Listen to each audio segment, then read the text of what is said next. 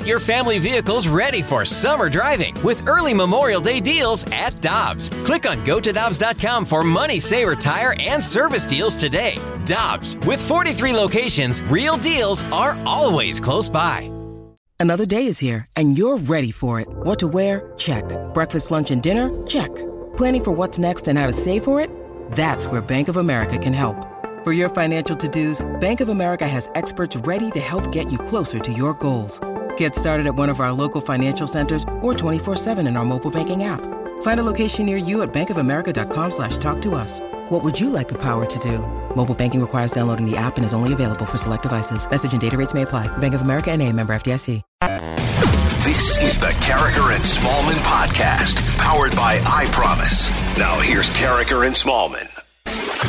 Time now for Karraker and Smallman, live from Canton for Isaac Bruce's introduction into the Pro Football Hall of Fame. Brought to you by Schnucks and Twin Peaks. 101 ESPN.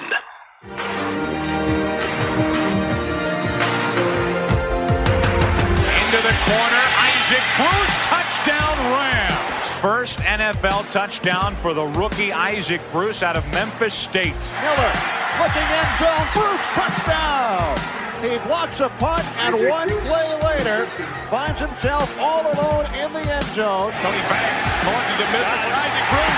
Bruce out of the 20, down to the 10, 5. Touchdown. Touchdown. Isaac Bruce, an 80-yard pass. Off the play fake, Warner firing downfield, the flag on the play. Isaac Bruce, touchdown. Looking, throwing, touchdown. Isaac Bruce. His 1,000th career reception is a touchdown.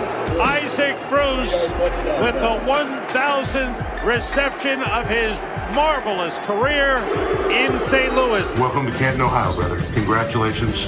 Thank you for all you've done for the game. Good started with the Super Bowl and measuring for that bust and that gold jacket and that ring and everything else. It's pretty special already. Thank you. Amen.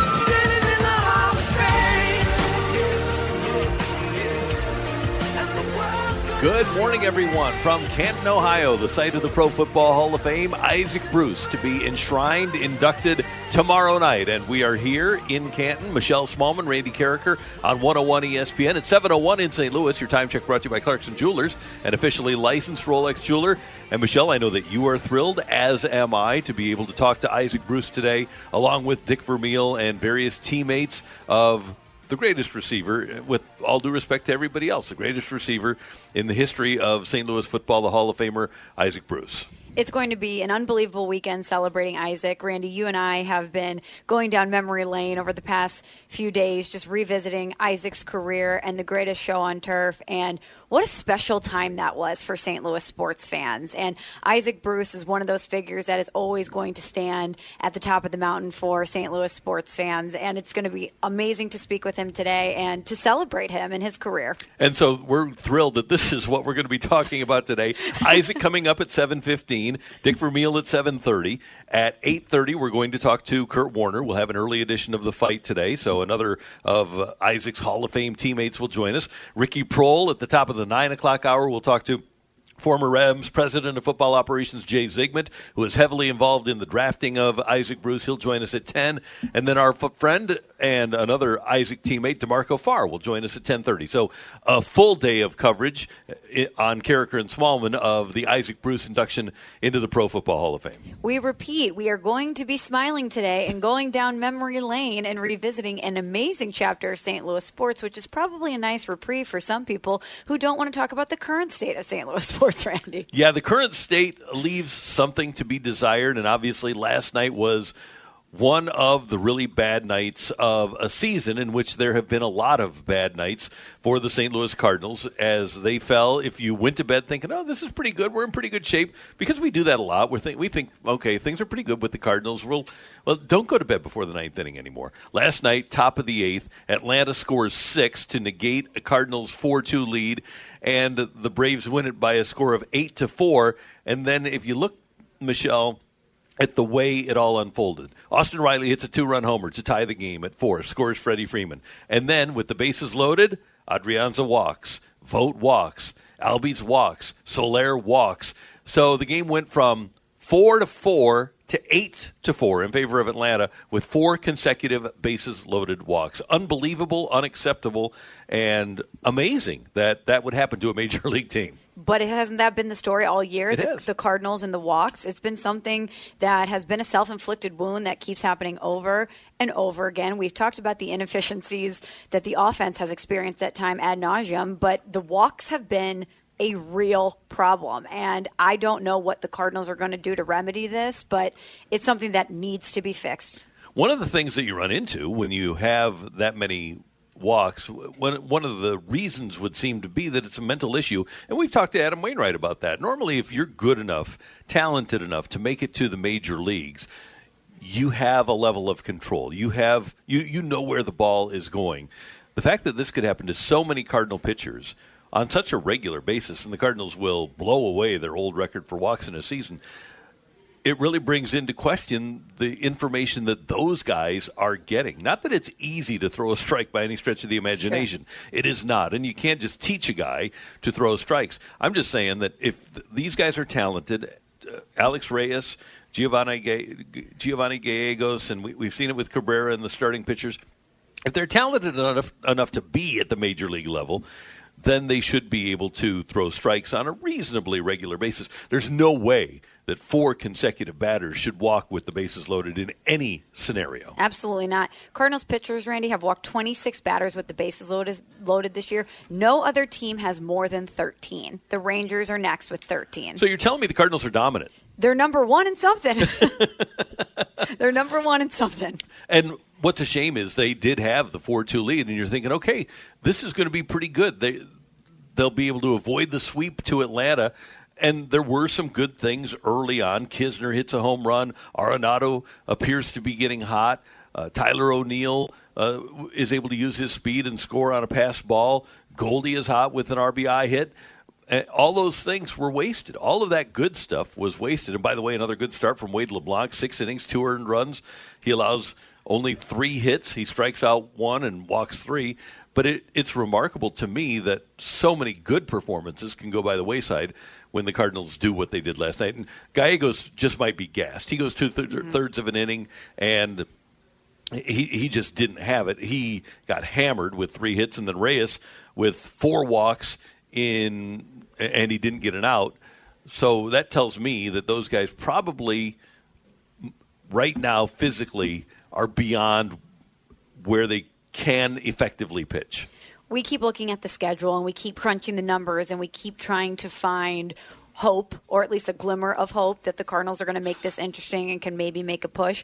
They're 11 and a half games out in the division. They're 8 games out in the wild card right now and we kept looking at the schedule thinking this is the time when the Cardinals if they're going to make that push, they have a window here. They have a stretch of games versus teams they should be able to go out and collect some wins against. And when you go out and you get swept by the Braves, I don't I don't know what to expect from them from here on out because you hear Nolan Arenado talking post game two nights ago about how they understand that they're running out of games and that they need to turn things around and there needs to be a stretch here where they go out and feast and it just seems like they get a little bit they take one step forward and then they take seemingly two steps backwards. I would be inclined at this stage, 53 and 55, to just see what some young players can do. I I believe that most people who observe this club on a daily basis believe that Tommy Edman has become he's shown himself to be a really nice utility player. Probably not an everyday second baseman.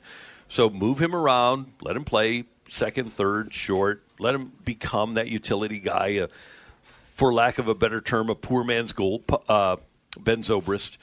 Find out what Edmundo Sosa can do because I think we have kind of found out what Paul uh, Paul DeJong can do. Knizner played last night. Find out what Andrew Knizner can do and find out how mad Yadi gets when Knizner plays. There are valuable things to take out of the rest of the season, even though you know that you aren't going to win. Is that the approach they're going to take though?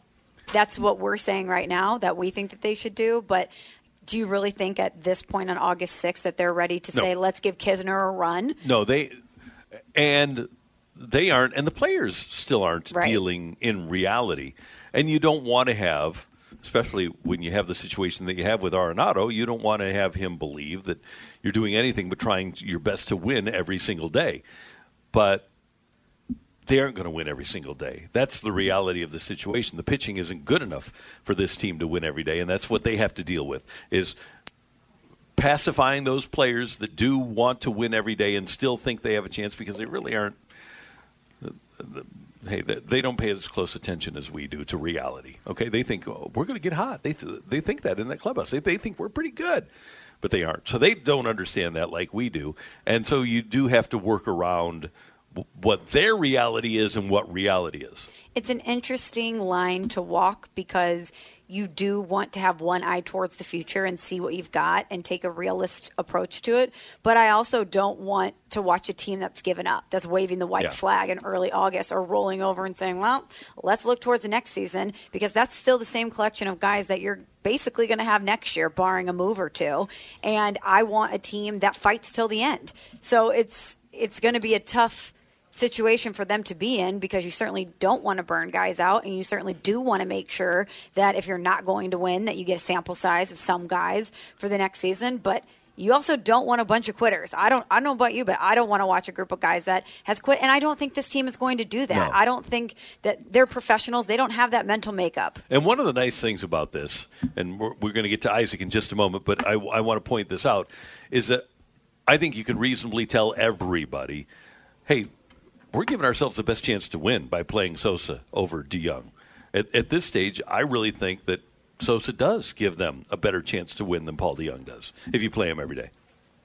It's not a bad option. It's not. You certainly want to see what you have with him. No, it's a good option. That's Michelle. I'm Randy, and we are getting ready for the Hall of Fame tomorrow, the induction, and Isaac Bruce is going to be inducted. He will join us next on Karraker and Smallman from Canton, brought to you by Schnucks and Twin Peaks. And Isaac is next on 101 ESPN. We're right back to the Karraker and Smallman podcast on 101 ESPN. Warner, the quarterback, fires up the middle. A pass is caught to Isaac. He's it, and he's gone.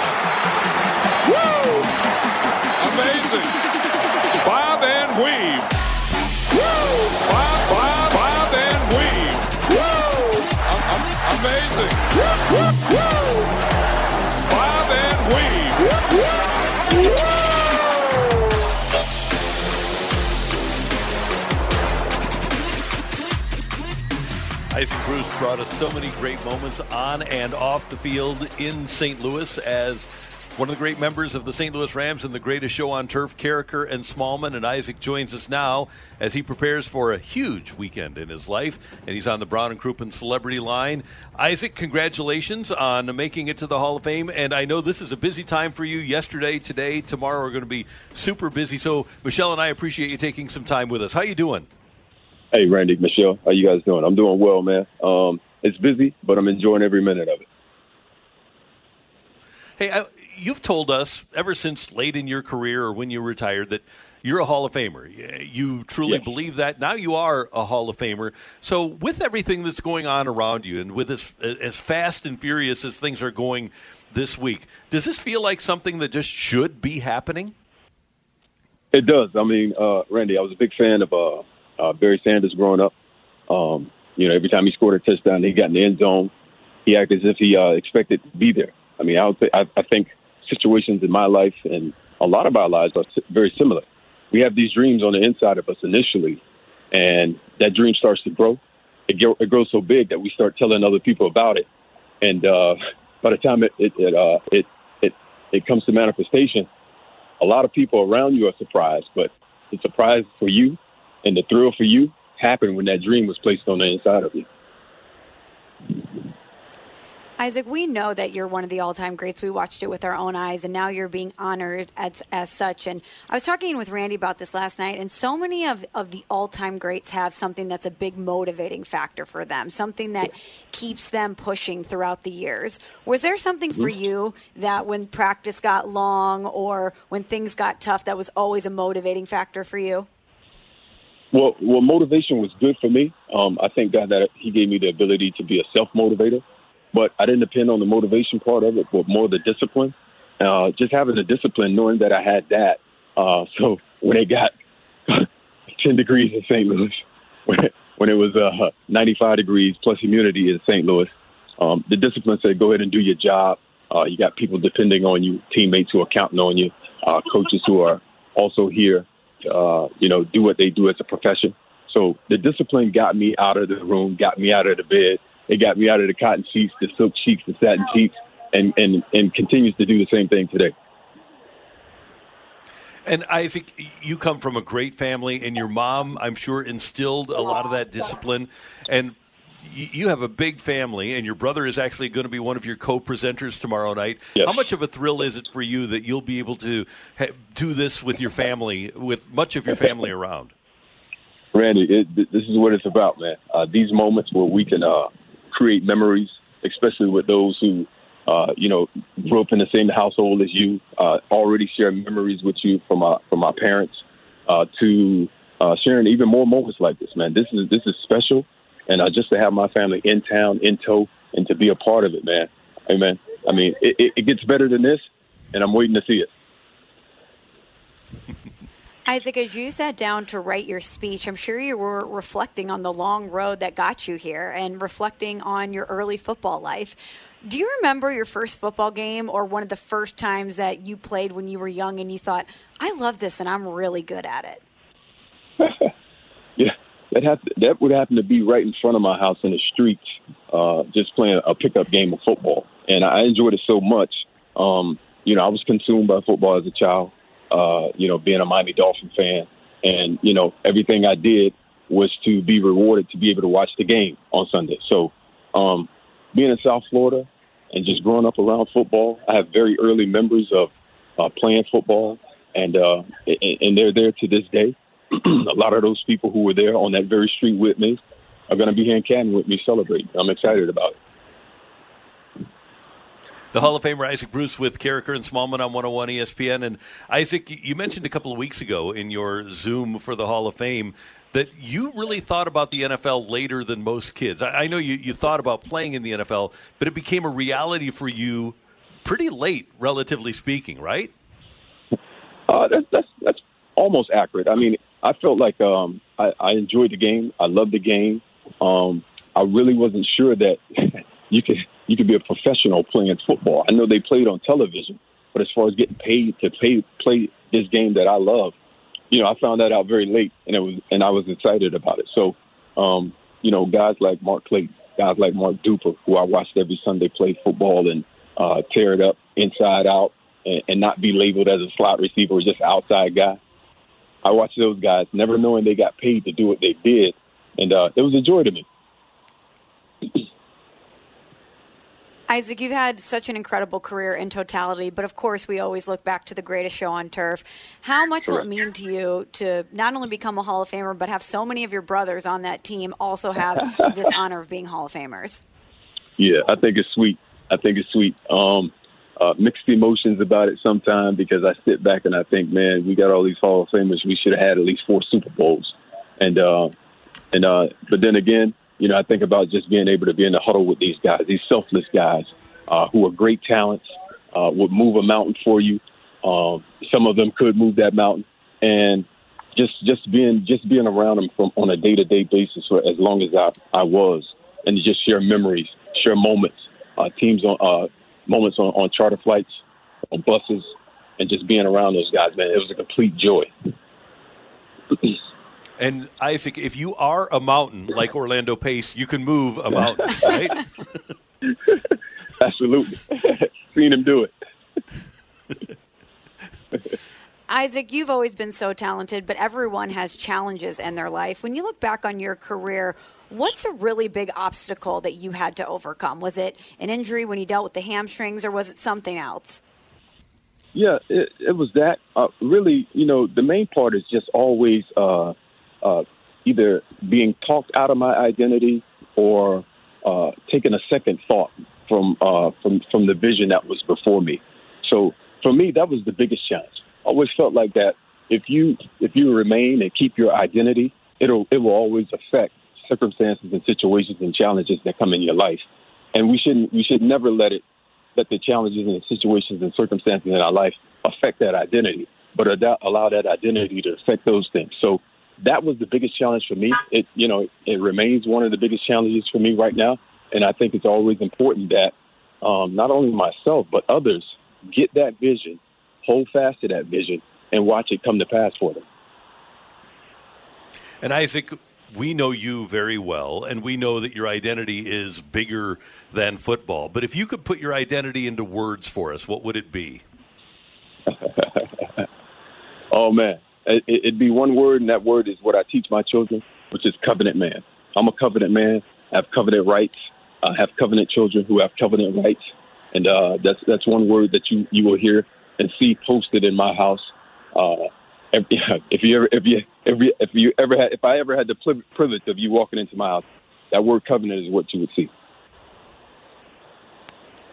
Isaac, have you um, timed yourself for the speech? Because you know that's a big part of this weekend is the speech. have you practiced it, or are you just going to go up there and and hope for the best? Yeah, I tell you what, I haven't had uh, I haven't seen much pressure going around as far as time is concerned since I was in Indianapolis at the combine and people talking about running a 40. so, um, yeah, I, I haven't timed it. Um, I trust and believe that it, it'll go well. Um, it'll be impactful, influential, and I'll be. I have a more than I have more than enough time. I'll say that. And Isaac, it is so cool. We're around the hotel here seeing so many St. Louis people. We flew in from St. Louis last night with, the, with so many people that are coming to see you be enshrined into the Hall of Fame. And I know you're going to mention St. Louis tomorrow, but you have brought a community together, and it, it's not easy for an individual to do that. But you'll hear it tomorrow when you take to the, the podium and you hear Bruce. Yes, sir. And, yes, and I know you're obviously you're you're very humble, but at the same time, it's got to you and your teammates really brought a community together, and you still are bringing a community together. So uh, I, I, want your reaction to that, but I want to congratulate you on that too. Oh, absolutely. Um, you know, I've been seeing pictures of uh, St. Louis Airport uh, with the St. Louis Fanatics coming to town, and I'm very grateful for it. And I want to I want to hear them loud and clear. I know it'll be a low rumble, which is what I expect, and uh, just make themselves uh, known that they're here, that they're that they're a great group of fans that housed my team for 21 great years, and uh, it, it's wonderful. Uh, you say just adding and pulling everybody together in a community. Um, I felt like it was our duty, Randy, um, just to follow in the footsteps of, of the great Ozzie Smith, other great uh, St. Louis icons who came before us and stand on their shoulders, and uh, just galvanize the community the way we did. We had our opportunity to do that, and I feel like the next time it starts to happen, it'll be greater. Yeah, and you're galvanizing St. Louis still today. We're so excited for you, Isaac, and we can't wait to see you. And this is going to be an awesome weekend. Congratulations. Have fun with it. Slow it down. You always did that. I know as a player, you, have to slow yes, it sir. down as a Hall of Famer today, right? Yes, sir. I plan on doing that. And uh, thank you guys for coming. Great. Uh, thanks for uh, having me on the show, man. So many times uh, promoting my events, my foundation.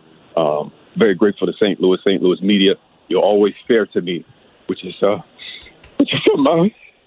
So thank you guys for. Um, love you guys, man, and uh, talk to you soon. Isaac, we love you. Thank you very much, and uh, we will see you tomorrow. That is the Hall of Famer, Isaac Bruce, on 101 ESPN. And we're going to talk to Dick Vermeil here in just one second after a commercial. But I, I uh, you didn't get a chance to hear that. Uh, Isaac was just brought to tears Oh, really? Talking about St. Louis, yeah. Oh, good for him. Yeah, well, he brought a lot of passion to the game in St. Louis. Yeah, he's one of the best, and uh, Coach Vermeil, one of the best, and he will join us next here from the Hall of Fame, Karraker and Smallman on 101 ESPN. We're right back to the Karraker and Smallman podcast on 101 ESPN. It was uh, called Twins Right, Ace Right, 999H Balloons. You know what? Let's take a shot to Isaac right here and see what happens. Warner to throw. Going deep downfield, adjusting for it is Isaac Bruce. I never lost it. I seen it leave Kurt's hand, and um, yeah, I seen it come through the smoke. The halftime smoke was still just like right over the, the playing field, but I seen it come through the smoke. Defensive back, he never saw the ball. He was kind of really just playing my body movement. You know how we do. We uh, we try to look for any little key, any kind of body language that will give us a key to try to make a play. Once he felt me slow up, I was able to push him past, which kind of knocked him off balance. And man, I just went up and grabbed that football, and all I knew was just run, run, Isaac, run. and Isaac Bruce threads his way for a touchdown. That's what happened.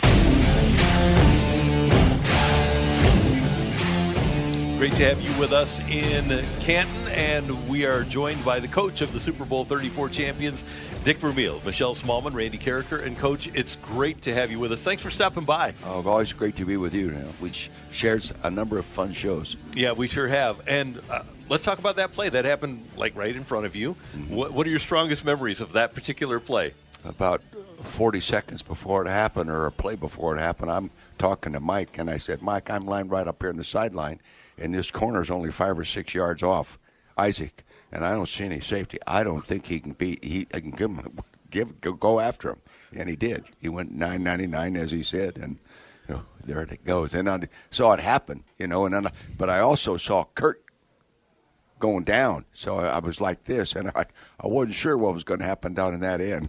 mm-hmm. and, obviously, a great adjustment by a great football player. I want to go back to the beginning, though, because pe- there's people now that are driving down the road, and they don't remember 97 and 98. Mm-hmm. And your start with Isaac wasn't all roses, was it? Wasn't roses with anybody. they had never worked like we worked. And that wasn't Isaac's complete. Isaac had hamstring problems. Mm-hmm. You know, he only played five games the year before. So him coming into the 99 season, I have two first round picks now playing. I have Isaac Bruce back healthy playing, Torry Holt a first round pick playing, you know Marshall Faulk a first round pick playing. Uh, I have uh, uh, Mike Martz first round pick coach coaching, Al Saunders first round pick coach coaching. I mind I, and John Mac you know Matsko and Dana LeDuc. I had about six or seven first round picks that all of a sudden, you know, and I think they all really capitalized. And Mike put it nicely a few times. I've heard him say, you know, the table was set. Mm-hmm. Let's, let's, go let's go serve the meal. And uh, no one did it any better than Mike did. Was there ever a time that Mike would present a play to you and you thought that's just too crazy? Because we know he he came up with so many brilliant things, but were you ever like, I don't know if this no. one's going to work? no, uh, not at all. You know, uh, uh, you see more crazy things in the game today than you saw on that offense at that time. There were, you know, not many fluke type plays. There well designed, a scheme that uh, I was familiar with. Uh, I started in that scheme uh, myself at the Ram. It's, I mean, at the Eagles a long time ago. You know, this, the mechanics derived from Don Coryell schemes, the number systems and all that kind of stuff. And I was close to that system because Rod Dowhower came from San Diego State and Don Coryell with me to UC, to UCLA's. Uh-huh. So I was familiar with it, and then uh, I stayed with it myself and grew. And then I'm out of coaching for 14 years, and I come back. And, and Jerry Romby was my first offensive coordinator. He came out of the same scheme. Mm-hmm. And uh, so when Mike took over, it wasn't a, uh, a startling change. It was a, a, lot of brilliant changes, and we had a lot more talent. And we had ch- changed up how we were practicing a little bit. We took a little heat off them because we had really pushed them the first two years, and uh, uh, probably left some effort, some uh, on the field, practice field. Mm-hmm. but it all paid off that third year. How difficult was that for you? Because you were you did three a days in Philadelphia, it, mm. right? You, you, not really. No, but they were long practices. So you put them to so, all day. So that that was your nature though was yeah. to, to to work them hard, to to pull back a little bit. Was that hard for you? Uh, you know, a, a, little bit. You know, my confidence level. I never wanted to get in a position where I was trying to outsmart somebody, but I always felt we could outwork them. You don't outsmart Tom Landry and those kind of people, George Allen's and Don Shula's and Bud Grant's at that vintage. You know, George. You know, you just didn't. But I felt young. Uh, you know, younger, maybe more, a little more intense and enthusiastic, a little passionate at that age. Maybe by working hard, we could catch up. Because at the Eagles, we didn't have a first or second or third round pick the first two years, and we didn't have a first and second the third year. So the only way we were going to get better is develop those people we had on the field, and to do that, uh, you had to stay on the field.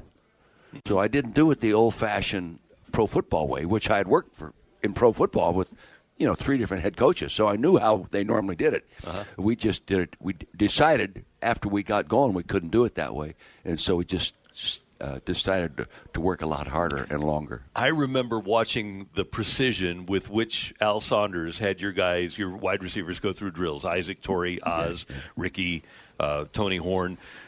And those guys really bought in, didn't they? That group of receivers really bought into trying to be perfect. Yeah. Well, Al Saunders is a perfect football coach. Mm-hmm. You know, he's a Hall of Fame assistant coach like Mike Martz is. You know, and uh, I had so many great people with me, but uh, Alshon is very special, and I've, I knew him for a long time. I watched him in many, many training camps at the Chiefs because I did broadcast their preseason games. So I'd always go to training camp for four or five days and really get caught up and watch Al coach. And he's a San Jose State alum. I'm a San Jose State alum. So we've been friends forever.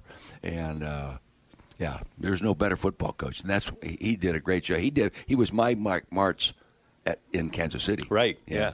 Dick Vermeil is with us, Karraker and Smallman from Canton on 101 ESPN. And, Coach, let's go back to that 49er week. The Rams had lost to the 49ers 17 times in a row. Isaac had lost to them eight times in a row. And especially that group that had come from L.A. It was D'Marco, it was Isaac, it was Jay Williams, it was Keith Lyle, it was Todd Lyght. They were kind of tired of losing to the 49ers, and they knew they had a great chance to beat them that week, mm-hmm. right? Right. Yeah. Well, you know, we knew going into the season we were going to be a good football team. We didn't know we were going to be a great football team. But once we got going and, and Kurt did what he did, you know, no quarterback in the history of the league has ever done what Kurt did those first five weeks of the season. You can look at any stats you want. No one has ever done that. Mm-hmm. And uh, uh, in that 49er game, you know, at the end of the first quarter, we're up 21 to nothing. And he's got all your touchdowns. All Isaac your touchdowns, yeah. And I, I, I can remember saying to Jim, Jim Hanifan, God bless Jim Hanifan, uh, uh, when Kurt threw that third pass, I said, Jim, this kid can play. Just like that, that exact same terms. And it's on one of the highlight films that I've seen a few Yeah. times. So, you know, at that from then, and I can remember that Monday, and I've told this story many times, it's a truth, going into the squad meeting. Because I always took the meeting initially as a team on, on Monday. And uh, I, I said, you know something, guys, you played extremely well. And I, I want you to know something. There's only one team in the National Football League that can beat this football team. And fortunately for us, they're all sitting in this room.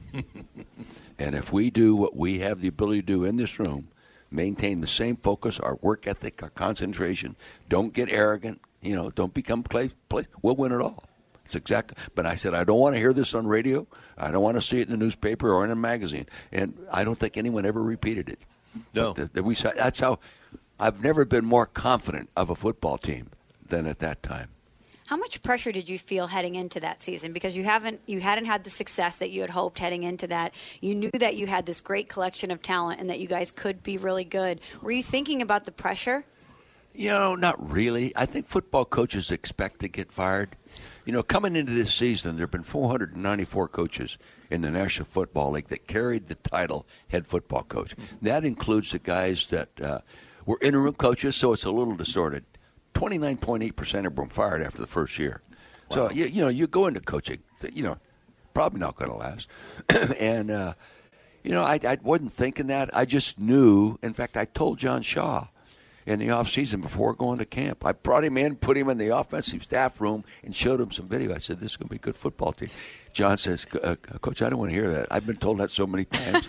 but you know, when you've seen it, done it, been there, and I watch this team go, and I listen to their bitches and moanings and all the sarcastic remarks, and uh, uh, absorb the criticism, I just felt this was going to be a good football team. No way you could predict at that time you were going to be a world champion, but we were going to be a tough football team to beat because they were mentally and physically tougher than most teams we played because they, no one was working like we were working at that time. And coach, one of the one of the things that seared into my brain, and it will be for the rest of my life, is Isaac pounding on the turf right on top of the Rams logo at midfield when Trent Green went I down. can remember it. I visualize that every once in a while. I Yep. see it. Yeah. When I think sometimes I mention Isaac Bruce in my own mind, just driving somewhere, and I'll see that scene. Hey, and I felt just as bad. I felt just as bad. Uh, selfishly for the team, and uh, and independently, I felt so bad for Trent Green. Yeah. You talk about, and I I know him better today. Okay, I probably know him as well or or better than any player I've ever coached. Okay, because we've maintained a lifelong relationship since that time, and uh, I just how he handled that was unbelievable. That's hey, we gave up a first round pick to bring him to Kansas City. So, Right. So I loved him. But okay. he, he was here's a guy, and we had a guy that uh, was in St. Louis, Pat Maroon, grew up in St. Louis, scored a huge goal to move the Blues on in the playoffs, and he, he's a huge part of the Blues winning a Stanley Cup. That's what Trent Green could have been in St. Louis. He, he could have been the hometown hero Oh, no and question. missed that opportunity. Yeah. But you know, people ask me all the time, "What do you? How good do you think you would have been uh, if it had been Trent as the quarterback?" I know he wouldn't be Kurt Warner. They're different. They're different. but I have such confidence in Mike Martz and Al Saunders and Jim Hanifan and a little bit myself that we would have taken advantage of the things that he could do, maybe a little better than Kurt, you know. But uh, there's only one Kurt Warner throwing the football. You know, there was only one of those, and Trent wasn't far off it. And there were certain things he could really do well, and I, I we might have run the ball a little bit more. You know, you never know, but I, I felt we would have been every bit as successful. There's obviously so much talent on that team, but it's amazing as we visit with so many members of the Greatest Show on Turf what great people they are. Is that something that you cared about or were conscious of when you were assembling the team that you wanted to have somebody that had a certain mentality in addition to the skill set? Definitely, definitely, definitely. Okay, I'm not a psychiatrist or a psychologist, but you know, having had the opportunity to coach high school football, junior college football, college football, then in the NFL, I knew what I wanted. I knew I had seen so many different kinds of profiles with athletic, athletic talent not reach their maximum, not not really reach their potential. And one of the reasons were they were uh, they didn't have the mindset it would take for them to become what they had the ability to be. So I, I tried to put that combination in my evaluation all the time. And at the Rams, how could you have a better personnel department? Hey, you know, Charley Armey, John Becker, those guys work. Nobody in the history that I've ever been around the league had a better system of evaluating college prospects than Charley Armey and John Becker working together. They were Carol, my wife, used to come in and sit in in, in the back of the room and listen to the explanations on the board. She says, "I think I could make the draft correct after listening to all this and, and staying disciplined to your preparations. Don't get all of a sudden, you know, go off the board." Uh, Charlie was amazing. And Dick, Ann Morgan, who worked the front desk forever Oh, at, at, uh, at Rams Park, I was talking to her, her a couple of weeks ago, and she said, you know, there were some guys over the many years that she was there that you worry about what they're going to, what's going to happen with them after they're done. But I never worried about the guys from that era, and they've all succeeded. Oh, and, yeah. and there's that's part of the plan, isn't it? Well, they, they've done. You know, we they've all had issues. Hey, Yeah, I yeah. had my issues. You know, we all have. But uh, no, they were. Uh, and what's really fun is to see them when they're all together, like we're going to see them Uh-huh. this week. Uh, there'll be a number of them here, I'm sure, and uh, it'll be fun to see them together. You know, if they get me around a table over a beer late at night, first thing they talk about is those first two years of training camp. Yeah, Oh, right. man. Coach, we thought you were crazy. I was crazy.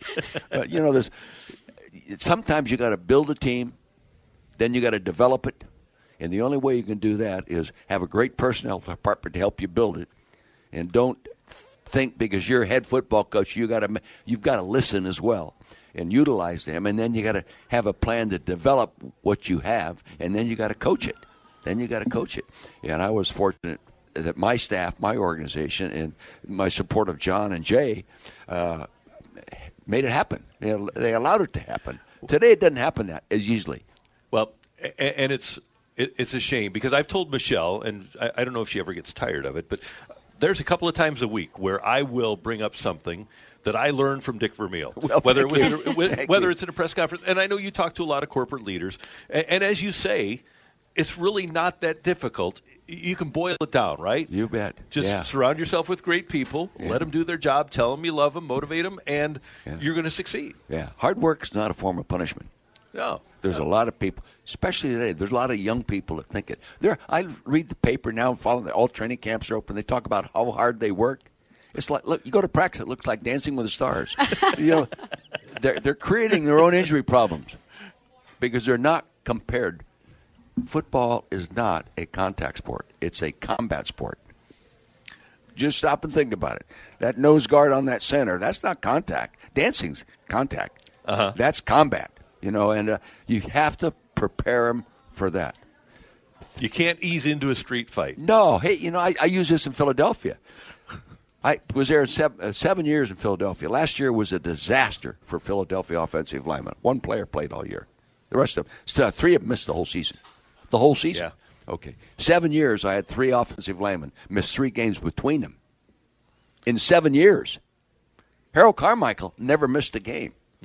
But you, you, I think you physically prepared them better for what that's going to be like on Sunday. Yeah, if if you're going to play football, you have to practice playing football. But yes, that doesn't mean you have to beat the hell out of No, them just to right. do that. But you can you control the things that help them get better, closer to the environment they're going to play in on Sunday. Yeah. The body develops. I, I really believe this. A lot of self-preservation instincts uh, that can carry over to game day. They really do. Hey, before we let you go, aside from the iconic moment that we talked about off the top with Isaac's catch in the Super Bowl, for you, what was Isaac Bruce's Hall of Fame moment? Oh, geez, I don't know. Uh, I, I think, uh, boy, that's a, you know, uh, I would say you'd have to go to that first quarter of the uh, the game against the 49ers. You know, how many wide receivers have three touchdowns in the first quarter against a former playoff football team? Yeah. No, they weren't. The 49ers, like you said, seven teams. That, and I don't know if I've ever seen, I probably have, a player mature as a person, as defining what he's going to want to be and work toward it physically, emotionally, technically, skill wise, and everything, as I have seen. You talk to Isaac Bruce today, he's a lot different than talking to him in 1997 or 1998 or 1999. He's a different guy. And that doesn't mean any negative, but, you know, there's, there's no correlation between maturity and age Right. and there's no correlation in the pace it takes. But I've seen it, and I, I've I've seen him go just like that in his overall ability to, to express himself with you on the radio or with me on the phone, or just the warmth he generates as a person. You know that that wasn't automatic to him. He learned to do that in a, in a, in a tremendous Hall of Fame way. Hey, one last thing, and we'd be remiss if we didn't ask because when I give gifts to people, I go to Well, vermeilwines.com. you. and everybody that I talk to that is more of a wine drinker than I am, and uh, even I, I went to your tastings. I love your wine, but I'm just not a regular wine drinker. But everybody I know that's a wine drinker loves Vermeil wines, and you were telling me that things are going well. Yeah, this is the first time ever. We've been in 13 years. This is the first year we've ever been in the black for in 13 years. No capital calls, and the two money guys in our business, I own 12.5 percent, are very close, and they aren't going to let me fail. Okay, so they they never said let's close this thing down. We're losing money. We just said let's keep making better wine. And uh, I have a Mike Martz coordinating the winemaking and Thomas Rivers Brown. Makes me look pretty smart, doesn't it? But that's what you're supposed to do as a leader, right? Yeah.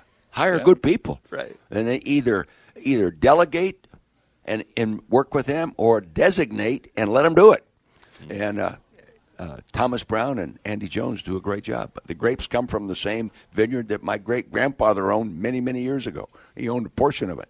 And uh, so if you get good grapes and have good people handling and a little luck, you're going to be good. Right now, we have, for 2020, we have no red grapes because they got the whole crop got ruined in the Wildfire? in a forest fire. Oh, yeah, Oh, man. smoke damage. Didn't burn the vine, just ruined the grapes. So we won't have any red grapes of the 2020 vintage. Okay. If Dick and Carol Vermeil are celebrating the, the biggest celebration, what do you pick? What what Vermeil wine do you choose? I take the now I take the Rosedale Block Cabernet. The Rosedale Block, we six rows of it. It's along the Rosedale Avenue, a little one and a half lane paved road right next to now Four Seasons. Four Seasons just built a big, huge hotel spa. one. I'm serious. Had dirt road between that and the vineyard. But anyway, that one it's 100% cab, and our winemakers love the terroir, the soil, and that specific. You know, you can make a first down in that vineyard, and the, the ground is different. Oh, wow. Yeah, really, it's amazing. It's amazing, and they feel that terroir, that ground, that what the mixture of soil and rock combination closer to the Palisade mountainside is the best uh, grape uh, that can be produced in that vineyard.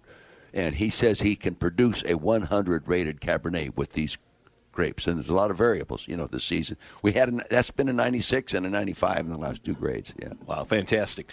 Uh, we can't thank you enough for what you've brought to St. Louis, what you do for us on an everyday basis, what you've taught me, and I try to Oh, pass you. along to young Thank people. You. I appreciate that compliment. And uh, thank you so much for stopping by and taking some time with us this morning. We really do appreciate it. Always fun to go back to St. Louis, believe me. That's the best. Thank you. We, we love you, Coach. That's, Thank you. Uh, to Coach Dick Vermeil on 101 ESPN. We will try to get to a quick take it or leave it next with Karraker and Smallman on 101 ESPN. We're right back to the Karraker and Smallman podcast on 101 ESPN.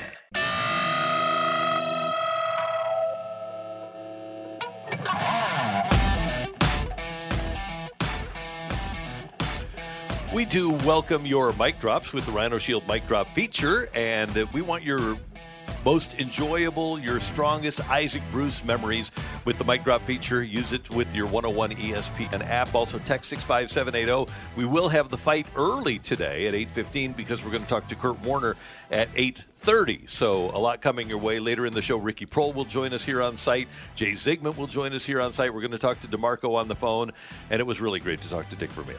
He is the best. I, I see how great of a coach he is because just talking to him for 10, 15 minutes, I'm so motivated. Whatever, Yeah. whatever Oh. he would tell me if I was a player, I would be all in. Yeah, so would I, and I am. I, I do whatever he wants me to Me do. too. I'd be like, three a day, sure, coach. Uh, uh, okay, I got to get to this. I'll, I'll, I promise I'll t- tell it fast. 1976. He's in Philadelphia. It's the bicentennial of our country, and he's doing three a days. He said I didn't really do. He, on the Fourth of July, he's doing three a days. oh, my goodness. And after the second practice, I think fireworks start going off, and they won't stop. It boom, boom, boom, boom, boom, boom, boom, boom, boom, boom, boom, boom. He said, "What the hell's going on here?" And they said, "Coach, it's the bicentennial of the country. Today's the Fourth of July." He said, "Oh, I didn't, I didn't realize that." He was just so consumed by coaching, he had no idea that it was in Philadelphia, the 200th year celebration of our country. Didn't even know it was the 4th No, of just- July. Just so consumed by coaching. Wow. Uh, all right, Michelle, take it or leave it. We get another St. Louis Rams Hall of Famer. I will take that. I think Torry will get in. I don't know if it'll be next year, but I think he'll get in. I'm going to take that. I think he will too.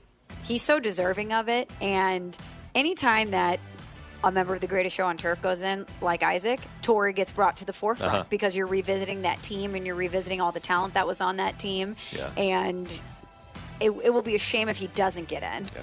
By the way, how, how cool was it that Isaac, that he's so emotional about St. Louis? It's incredible. Yeah. But there's such a bond there between that team and our city or any great team in our city. We love sports in St. Louis, and Isaac will forever be one of our guys. And he Yeah. knows that and he feels it. Yeah. And he pours back into St. really Louis, too. It's, it's Yeah. a great mutual relationship. Yeah. Um, okay, Randy, take it or leave it. The greatest show on turf was the most exciting team in St. Louis sports history. I, I have to take that.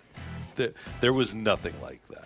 And just to hear the, and we'll hear highlights throughout the course of the morning, but when they scored touchdowns and uh, uh, I Don't Want to Work was playing, Todd Rundgren, and the crowd was going crazy, it, it was unbelievable. It really was. Well, even the NFL Network and the NFL, we know they hate St. Louis. Right. But the NFL Network can't get enough of showing us the greatest show on turf. because the the 2011 Cardinals were so fun, but they only caught fire at the very end, Right, and right. we went on that great ride. Same thing with the Blues; they were in dead last before they went on the incredible ride to win the Stanley Cup. Where the greatest show on turf. From week one, you knew you were Yeah. going to get exciting football, and that it was going to be something that you had to watch every Yeah, week. It was remarkable. And as any of those players or executives will tell us from that team, if they were playing today, the Kansas City Chiefs would be laid to waste by what they did because of the precision and the perfectionism that they played with. And as coach said, it is a different game today. Is it? Dancing with the Stars is a pretty good analogy. Yeah, because those those teams played. The, the thing that we overlook is that the, the greatest show on turf was awesome. Man, they hit. They played defense too. I think they were sixth in the league. Yeah, that defense, and right? Number one against the run. Unbelievable. Yeah, they don't they don't get the respect they deserve that No. Rams defense. All right, Randy, let's get to some text here on the Air Comfort Service text line 65780 from the 314. Take it or leave it. It's more of a disappointment that that the Rams, the greatest show on turf Rams, only won one Super Bowl, more so than the Cubs only winning one World Series with the Bryzzo and Baez group. I'm going to take that because the Rams were able to keep their guys around, and the Cubs did, I guess, for, for five or six years. And the thing that killed the Rams was Kurt Warner's injury. And I, I believe if Kurt doesn't get hurt, that they, they do win more Super Bowls. That was just a, a fluke. It was a freak that the Patriots beat them in Super Bowl 36. And Mike Martz was different after that. But that team even with Marc Bulger at the helm, they should, and all of the players, like Isaac said, everybody agrees they should have won more. Absolutely. And and not that the Cubs shouldn't have, but I, I think it's actually easier for a, t- a highly talented football team to crush the opposition without random things happening than in baseball. From the 636, take it or leave it, Isaac Bruce should be offered a coaching role with the Battlehawks when the XFL returns. He should be offered whatever he wants to do. If I'm The Rock and I say, Isaac, what do you want to do with this team? And if, if he wants to do it, he should be allowed to do it. Absolutely. What what would you say no to if Yeah. Isaac Bruce wants to do anything? Yeah, if he wants to run your personnel, if he wants to be your coach, if he wants to be your uh, an offensive coordinator, if he wants to do it, he should be because he he's got a lot of Dick Vermeil in him. He, he obviously took a lot from DV. He's a great leader. He's a, a man of incredible character, and I don't know how you could say I don't want him doing something. I, I don't know that if I had a football organization and he came to me and I know him, I, I don't know that I would say no. I don't want you doing this. In whatever capacity he chooses, your organization is better if Isaac Bruce is involved. It is. So you mentioned Torry Holt, Randy. Take it or leave it. Torry Holt is in the Hall of Fame by 2025. I will take that. I will take that too. I think that's a, a pretty good timeline. Yeah, and I, I believe next year they're next year because so many people are going in. And granted, you've got 2020 and 2021's classes going in, but you had so many classes of old timers going in as well. That century of football. Things are opening up. The, the pathway for Torry is better now than it has been in many years, with so many Hall of Fame quality wide receivers blocking him.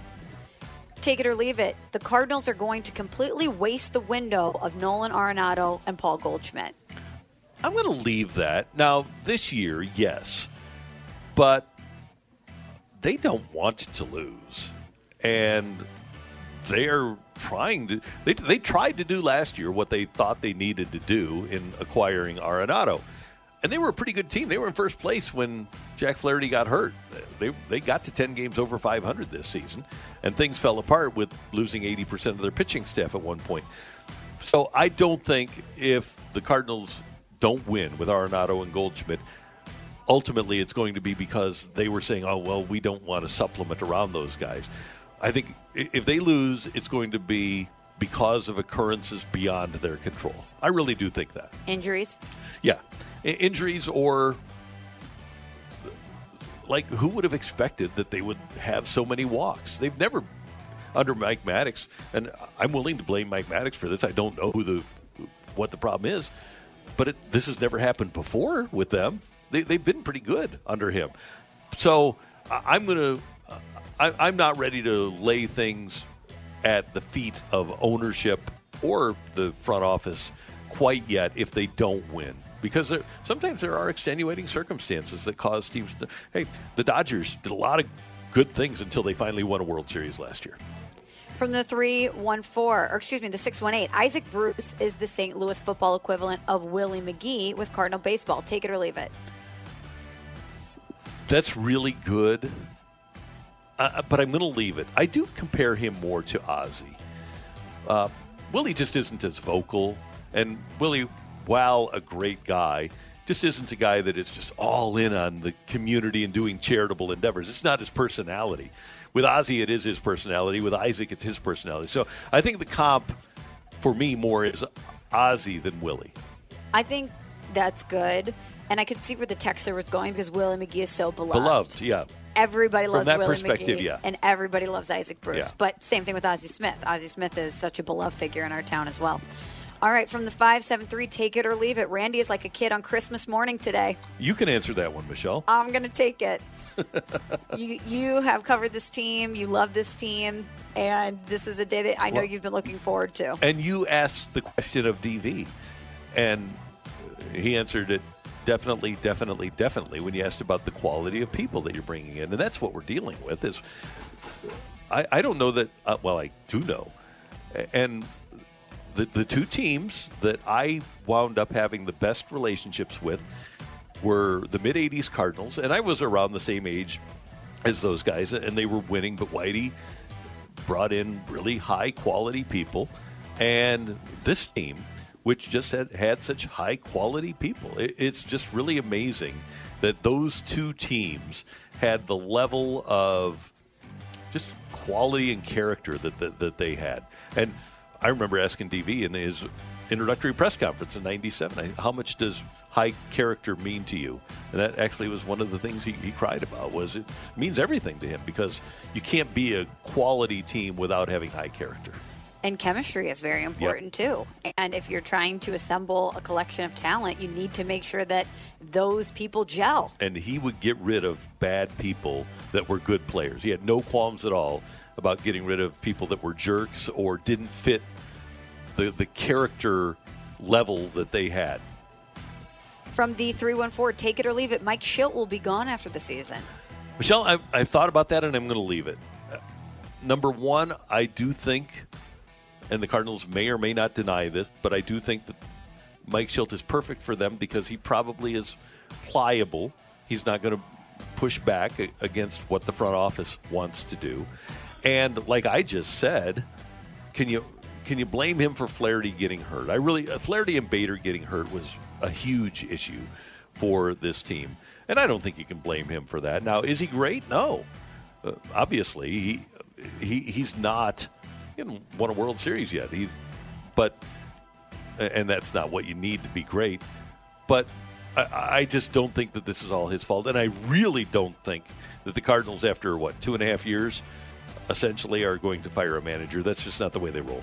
No, we saw how long he was with the Cardinals stuck with Mike Matheny. I don't think that he's out after this season. And I also wonder how many of the things that we're questioning are things that he's put into place or yeah. things that are decisions being made above him. I think that's the big thing. I agree with you 100% because I know the Cardinals are going to say different, and Brian Cashman said different about the Yankees, about how, well, we don't try to micromanage what our manager does if you're an analytics team, you're trying to micromanage what your manager does. Don't try to fool us. You are, and there are things that are not in Mike Shildt's control here.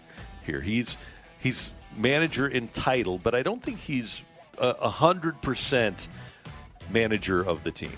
So he's not the singular head of the snake. Exactly. There you go.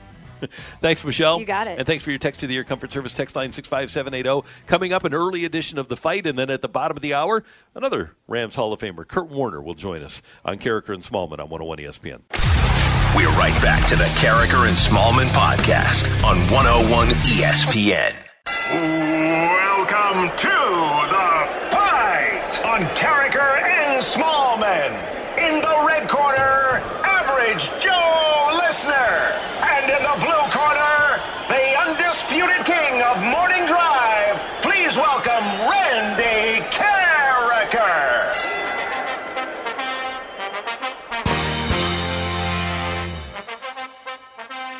It's Karraker and Smallman here on 101 ESPN. We are live from Canton today to celebrate Isaac Bruce, the great Isaac Bruce, as he gets ready to be inducted into the Pro Football Hall of Fame. We have an early edition of the fight today because coming up next segment, we are going to talk to Kurt Warner. So we wanted to make sure that we got the fight. All right, so Hunter is going to be Randy's challenger today. Good morning, Hunter. How are you? Pretty good. How are you? We're doing well. Are you ready to challenge Randy in the fight? I'm going to give it the old college try. Hunter, were you a St. Louis Rams fan? I was Cowboys fan growing up in Arkansas.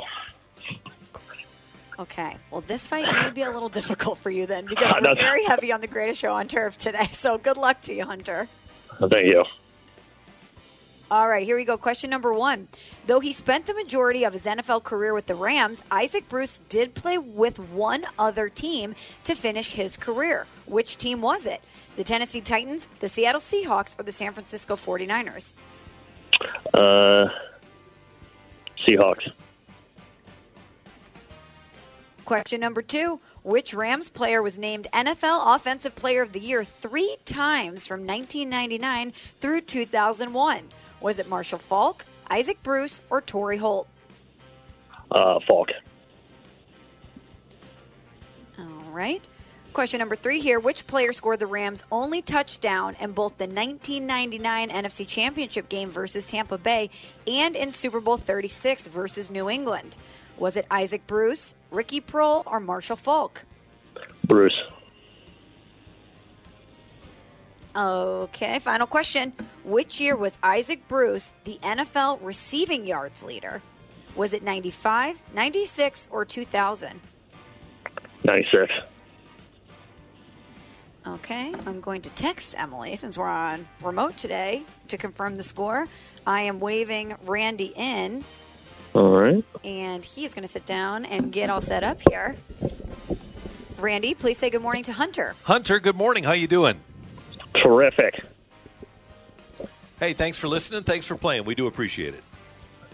Thank you for being out there representing St. Louis. Uh, we're excited. I just saw Ricky Hole, uh, Ricky Proehl out in the uh, in the lobby. He's going to join us in uh, I think an hour or so. Yeah, everybody's here. Yeah. It's really cool. We're sitting here and there's a door open to the room that we're in, and so many people are walking by wearing number 80 jerseys. Yep, it's awesome. Everybody's here for Isaac. Okay, Randy, question number one. Though he spent the majority of his NFL career, career with the Rams, Isaac Bruce did play with one other team to finish his career. Which team was it? He was number 88 for the San Francisco 49ers. I should have known that you would know his number two. Question number two Which Rams player was named NFL Offensive Player of the Year three times from 1999 through 2001? NFL Offensive Player of the Year three times. I'm going to go with Marshall for that. Which player scored the Rams' only touchdown in both the 1999 NFC Championship game versus Tampa Bay and in Super Bowl 36 versus New England? Oh, that'll be uh, our future guest, Ricky Proehl. And final question Which year was Isaac Bruce the NFL receiving yards leader? uh, first year here, 1995. All right. Emily, ring the bell. The winner and still champion of the fight, Randy Karraker. The fight sponsored by Ryan Kelly and HeroLoan.com. Check out how they help veterans and service members at the new and improved HeroLoan.com. Hunter, for someone who was not a Rams fan and was in fact a Cowboys fan, you did pretty good. Randy beat you three to two. So oh. Isaac Bruce finished his NFL career with the San Francisco 49ers. The Ram, who was the NFL Offensive Player of the Year three times from 99 through 2001, was Marshall Faulk.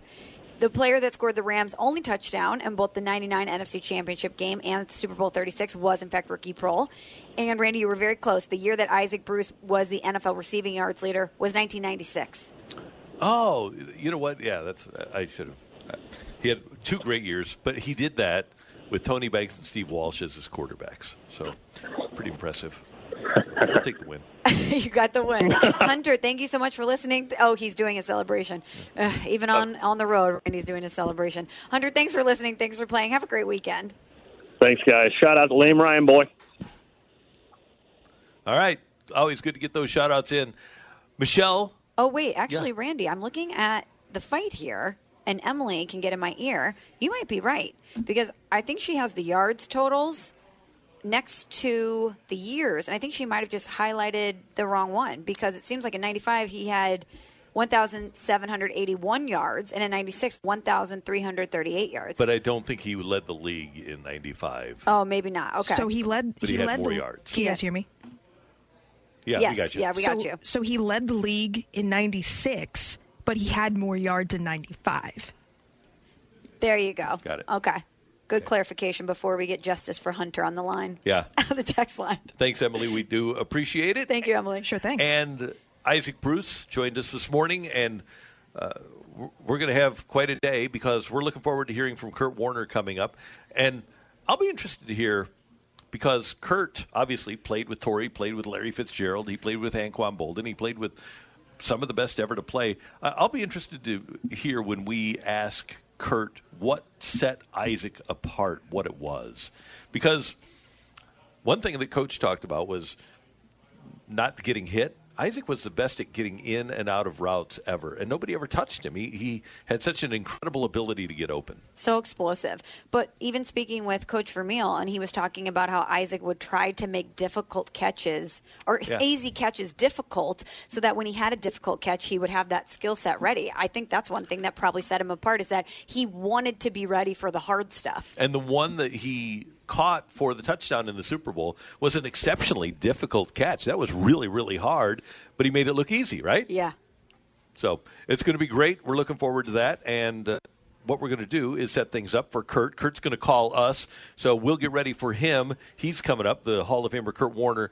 Next on 101 ESPN from Canton, it's Karraker and Smallman celebrating the induction of Isaac Bruce into the Pro Football Hall of Fame. We're right back to the Karraker and Smallman podcast on 101 ESPN. Warner, pump fake. Into the end zone. Touchdown, Isaac Bruce. Warner looking for the end zone again. Touchdown, Rams. Isaac Bruce. His second touchdown. Warner going back for more. He is. Got Isaac Bruce wide open. Bruce.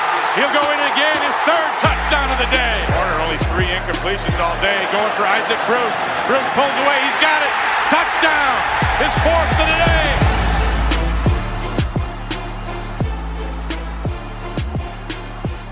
And a couple of Hall of Famers, Kurt Warner to Isaac Bruce on that Sunday afternoon in St. Louis in 1999 as the Rams snapped a 17 game losing streak against the 49ers. And now, with Isaac Bruce going into the Hall of Fame, we head to the Brown and Crouppen Celebrity Line, and another Hall of Famer, Kurt Warner, joins Karraker and Smallman. Uh, Kurt, it's always great to have you with us. Michelle is here. This is Randy. How are you doing this morning? I am doing extremely well. How are you guys? Everything's great. And I can't imagine how much fun it must be for you with Marshall and Orlando, and now Isaac joining you in the Hall of Fame, and soon Torry, and obviously Aeneas Williams is, is in the Hall of Fame as well. That's got to be a pretty cool feeling to see how how revered that team is.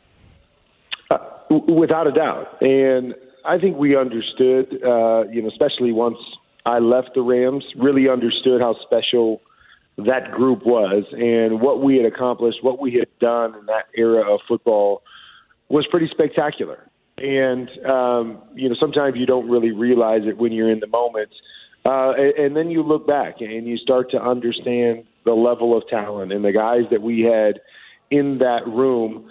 Um, you know, so it's it's fun when we get down to Canton and, and you get guys that get inducted into Canton because I think it recognizes two things. It obviously recognizes the individual greatness of the different players that we had, the individual greatness of Isaac, um, but at the same time, it recognizes what we accomplished as a football team and, and what those guys were able to come together and do. Um, you know, it, it brings about a couple different special parts to it, and so I'm so excited because this is to me way, way, way overdue for for Isaac to be in the Hall of Fame. But we often say in the Hall of Fame, I hear people say it all the time that once you get in, doesn't matter how long it took you to get in, uh, because you are a part of that room and, and you are a part of that culture and a part of that team forever. Kurt, as a Hall of Famer yourself, you've already gone through this process. Have you given Isaac any advice on something that he should do this weekend?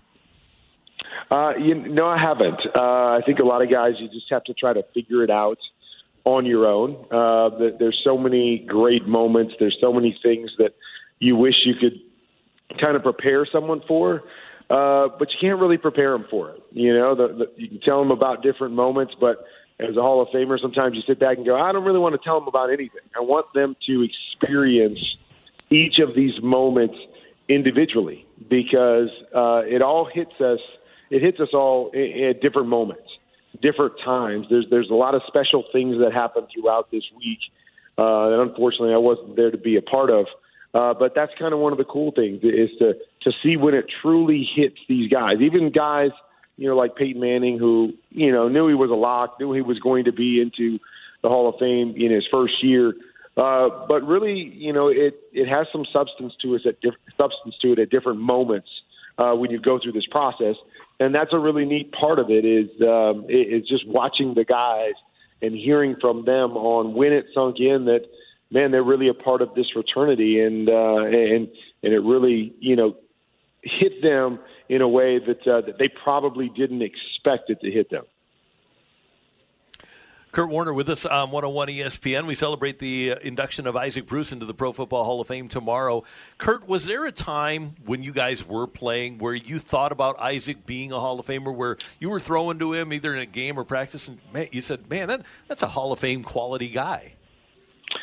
Well, the funny thing is, is that you know when I was in St. Louis, I don't ever think I really thought in those terms uh, as much um, about being in the Hall of Fame. There was no doubt when I was with Isaac that I'm like, okay, this guy's unique. This guy's special. Uh, this guy is the best, if not one of the best in the league. Um, and so, yeah, I think in my mind, even though I might not have used the Hall of Fame term, uh, I recognize how great Isaac was and some of the things that he did and his ability to run routes uh, was better than anybody I've ever been around. And uh, it was so much fun to play with him because his strengths, uh, you know, played into my strengths. And uh, it was so much fun because, you know, I think it's a reason why we had so much success is that when you get guys that do similar type things well, um, that's where you start to see and accentuate the greatness of, of different players. And his ability to get in and out of routes, his ability to, uh, you know, to, to create separation uh, was unlike anybody I ever saw. And so once I left St. Louis, um, and you get to see kind of other players, and I was around a, a bunch of other great players at that position.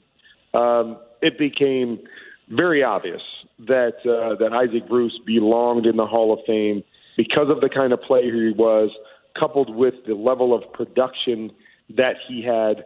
Uh, it was really to me a no-brainer that that he get in, and as I said, it was way way overdue uh, with his play, who, who he was, how he represented the game. To me, all of this should have happened way sooner. But uh, but regardless of all that, I'm just happy to uh, to welcome him in this weekend and, and to be a part of it.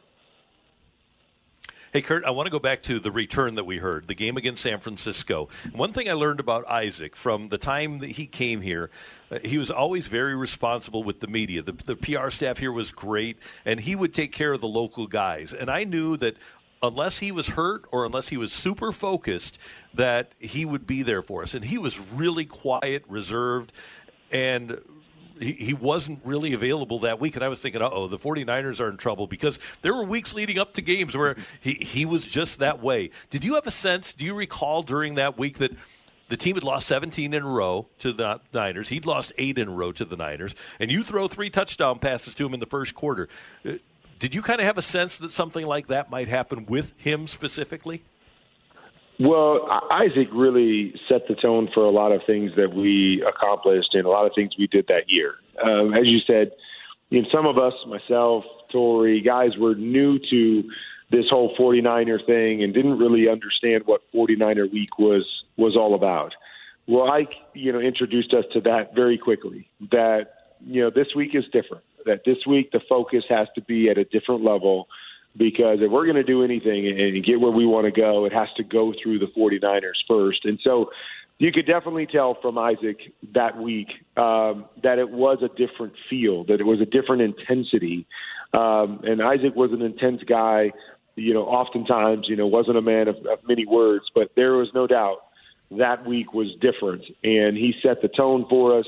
Um, and, and as you said, he set the tone for himself because he was getting ready and locked in to be able to, you know, to kind of show us the way in that game. And so, yes, I, I definitely do remember that. There, to remember that moment and what that game meant for us. But specifically, you know, remember numerous times, including that week, where Isaac was really, you know, the, the, the leader of our group in terms of this is how we do things. This is how we're going to separate ourselves. And that 49er week was no different. Kurt, there's so many highlight reel moments between you and Isaac Bruce, but is there a favorite moment that you have, a Kurt Warner to Isaac Bruce play that's your favorite that stands out above the rest? Oh man, I mean you're right. There's there's I mean there, there's so many incredible plays. Um, you know, talking about that 49er game, that is one that uh, that I always think about. You know, I can visualize those you know three touchdown catches in the in the first half and, and how they played out. Um, and that was a really key moment because I believe that moment, that game, was a catalyst for us to believe we could win a championship. Um, you know, so those touchdowns uh, are incredible. Uh, gosh, it's so funny. You, you say that, and now like I have about twenty of them in my head bouncing around. Um, but but you know, I think it's hard not to go to the Super Bowl because it just seemed fitting to me that Isaac caught the pass to win the Super Bowl. And not only caught it, uh, you know, his ability to adjust to the football and, um, you know, didn't affect him one bit as he adjusted. He was so smooth uh, in the course of adjusting, being able to cut back and, and then take it to the house and score the touchdown. Uh, it just was so fitting for so many reasons because Ike had been the you know the elder statesman there, and he had been the guy that had led the way. And, and if there was a guy that was going to make that play to catapult the Rams to a championship, it was supposed to be Isaac. Uh, even though we had a bunch of great players that could have done it, it was fitting, and um, you know that he had to you know make an adjustment and, and do what he did to to get us there. That's obviously one that's always going to you know hold a special place. I see it every year. Uh, I visualize it quite often, um, and it just the significance of what it meant for our team, but also the guy that was doing it has to be the one that stands out. Even though, like I said, I I can visualize a whole bunch of them. You know, the first the first pass we threw in our playoff game against Minnesota. Uh, 788. I still remember the call. I remember visualizing in my head on how it might play out. Um, and, you know, it goes for a 60 plus yard touchdown pass to Isaac on the first play of the game um, in that playoff run. Uh, you know, again, I just I have so many memories of, of Isaac and connecting with Isaac and, and big plays that he made for our team. Hey, Kurt, one of the things that we as fans, we, we see the touchdown passes, but we don't pay as much attention when wide, wide receivers block. And that's something that Isaac is very proud of in his his career is that he would get downfield and block, and he was a much more physical player than people give him credit for. I have to believe that's something that as you guys watch tape on Mondays after games, you would see some of the blocks that Isaac Bruce would make and say, "Wow." No doubt. I mean, it was one of the things I thought that was so unique about the character of that team was the unselfishness of our superstars. And that's one way that obviously it shows up is that uh, it wasn't about always getting the catch and getting into the end zone. It was about if somebody else got a catch, getting them into the end zone and their role in that. And, you know, part of that could be also the way that they ran a route to clear out and know that they were a decoy and set up another guy. But you know, going back to Isaac, it was just so much about the way he set the tone for how we were going to play and how we were going to practice. I remember watching a, a practice early on when I was there, and you know, I just caught a glimpse, and, and somebody was just running really, really fast. And I remember telling uh, our OC or whoever was running the film at the time, just hey, you got it in fast forward, slow it down. And he's like, "No, I don't. I don't have it in fast forward." And so I went back and looked at the screen, and of course, it was it was Isaac practicing. That he practiced at at a speed that he played at. You know, he practiced at a different speed than everyone else to kind of go, "Hey, God, this is how you, you know you, you be a pro. This is how you you know set the tone, and this is how we're going to get somewhere special is by every day in every practice playing and practicing at this particular level. And that was just how he set the tone. And so, as many great players as we had, there was no doubt that um, Isaac was the one that really kind of set everything up for us that first year as we were all kind of learning what it meant to be a Ram and, and what it meant to be a pro.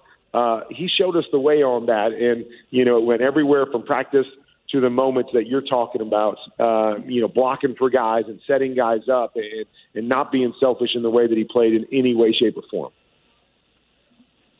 Kurt, you mentioned the speed, and I'm reading a book right now about the greatest show on turf, and I wrote this quote down. Mike Martz said that you guys played fast because you had fun.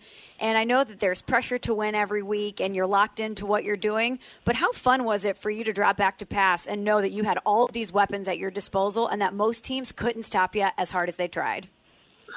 It was fun. Um, it was, uh, it, you know, it made my life so much easier um, but you know, a lot of people don't realize that or think back to you know me coming from arena football before I played with the Rams. And in arena football, the game was was so fast, and you know had you know because the small field and, and whatever that it just happened quicker. And I remember when I got on the big field, like in Amsterdam, and I was playing, and I'm like, man, this game is so slow. And that to me was one of the greatest parts of playing with the group that I played with was they were so fast and they made me feel so comfortable with the speed by which we played. Um, and it did make it fun. I mean, you know, we had so many great players um, that you know, oftentimes I just kind of felt like I don't really have to do anything, but just drop back here and just throw it to the guy I'm supposed to throw it to because they're they're always open. Um, but the speed and the intensity by which we all played was at a different level. Uh, you know, still remember guys coming over to me after games. I mean, here you are playing in the NFL against the best in the world, and they would come over to us and just go and, and tell me, "Man, this is incredible." He said, "You guys are like a video game." You know that you're going so fast and you're constantly on the move, and we don't know how to react to it. And you know, we're just kind of sitting over there in awe. And it's exactly how we felt. We felt like we were a video game that nobody could stop us. Um, you know, with our guys going and the speed by which we played, and so it was just so much fun to be a part of that group. And again, when you're in the midst of it, you don't fully understand what all you have, even though people are telling you those things. You're like, oh, this is just kind of what we do. Then you go other places and you sit back and you go, oh man, now I get it. Now I understand what you know what that team meant and how good that team was. Even though I played with some other great players, so it was it was a whole bunch of fun to be the guy with the ball in my hands uh, with all of these tremendous weapons uh, and the way that we played the game. I think as well is that we not only ushered in an era because of our great players, we ushered in an era because we played the game differently. Uh, we set the game up differently. We showed people that hey, you don't have to run first to win in the National Football League when everybody else thought that that you can be efficient and you can be really really good when you get players like this together and you can throw the ball first. And uh, and I really feel like we were a team that that ushered in the era of the NFL that we're seeing right now. Agreed. Kurt Warner, two more quick things. Number one, statute of limitations has passed now. We're, we're 20 years more past uh, your, your career with the Rams, with the, those Super Bowl teams. Did number 80 ever come to you and say, man, I'm open, get me the ball? well, I mean, uh, I think all of my guys said that at some point in time. But um, but you know, with our guys, the funny thing is, is that it wasn't. It was never in a way like, why are you not throwing me the ball? You need to throw the ball to me more because I'm the best player or because I'm always open. Uh, I just think we had a great connection and communication between us. That there was an openness to go hey, if you're open, come tell me. Come talk to me about what you're doing or what you're seeing or what routes are being successful.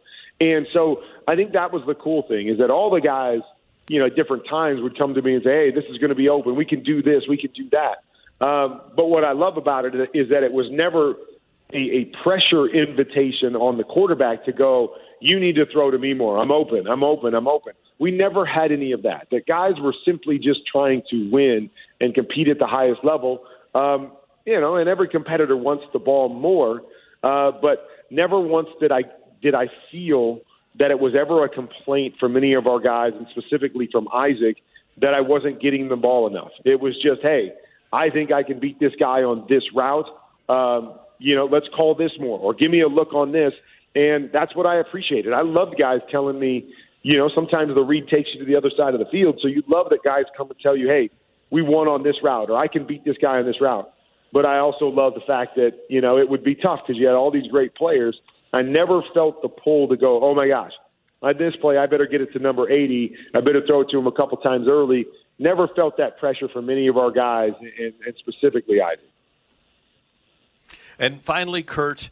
Uh, you mentioned his speed and that he looked on film like it was in fast forward. You mentioned his ability to run routes. So the guys that are casting the movie must have found a really special athlete to to play Isaac Bruce, right? Uh, yeah, I have no idea how good the athlete was. Uh, you know, I didn't I didn't see a lot of uh, a lot of those pieces. Um, but let's just say there's no way they found an athlete as good as Isaac. Uh, you know, that's the magic of TV. Uh, I don't think any of the guys in the movie quite live up to the billing for the guys that they're actually playing on the field. So let's hope that movie magic does wonders to uh, to make sure those guys can at least at least look the part to a degree, so you can uh, bring some legitimacy to it. But yeah, I mean, there's no way you're finding guys that uh, are going to do the same sorts of things as Isaac and, Torry and Marshall and, and Big O. So you, you do the best you can, and then you say, hey, it's the movies. Everybody's going to understand we can't, uh, you know, we can't duplicate these guys. Kurt Warner, it's so good to hear your voice. Thanks so much. I know that uh, you're going to make it here tomorrow, right, for the ceremony? I will be down. Yep, uh, I got a little thing with my son tonight, and I'm taking the red eye down, and I'll be uh, there for the coverage the next two days. All right, you, are wonderful. We thank you very much. We'll see you tomorrow, and uh, it's great to have you with us celebrating Isaac making it into the Hall of Fame. Have a great day. Awesome. Thanks a lot, and I can't wait to uh, to see everybody down there. Should be great. That is the great Kurt Warner, Hall of Famer, joining us on 101 ESPN. How fun was it to watch that team? Can you imagine what it was like to be in the huddle and to be there every day at practice and, and be a part of that? And isn't it interesting how the, both Isaac and Kurt they just kind of laughed, you know? And I, I, guess they when it was happening, they probably did too. They, uh, like it was a video game. Well, and again, in this book that I'm reading, we were talking about it on the plane yesterday. Even in wins, they could crush teams, and yeah. in the post game, they said we didn't play well. Yeah. They knew how good they were in the moment. And I think when it's happening, you never have a full sense of the greatness when you're in it. It's very hard to do that in real time. But they still knew how good they were. And now looking back, what has it been, 20 years? We really can have a great sense of just how special that team was. Yeah. Coming up, we're going to get to a couple of your mic drops, and then Ricky Proehl, another of Isaac's wide receiver teammates, will join us. Karraker and Smallman from Canton, the site of the Hall of Fame. And Ricky is coming up on 101 ESPN. We're right back to the Karraker and Smallman podcast on 101 ESPN.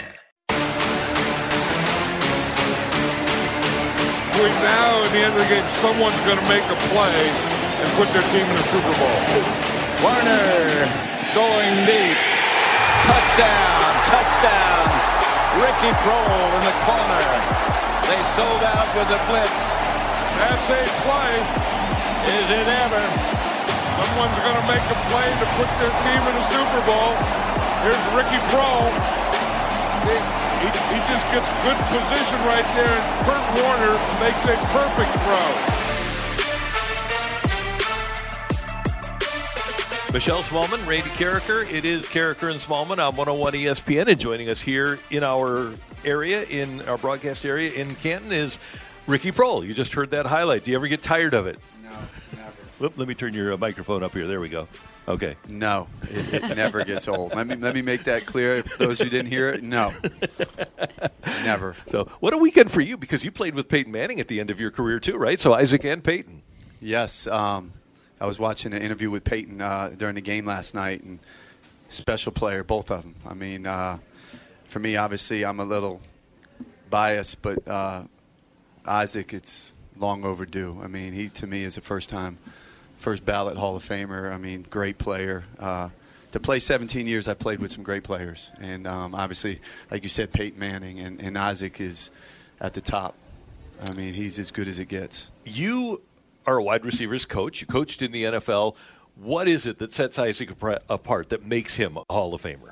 Many things. Um, his competitiveness is amazing. Um, his ability to play inside, outside, uh, make big plays, can go the distance, uh, can make the tough catch over the middle, can take it the distance anywhere on the field. Um, he's a threat anytime he touches the ball and, and anytime he's on the field, and, and uh, he does everything well.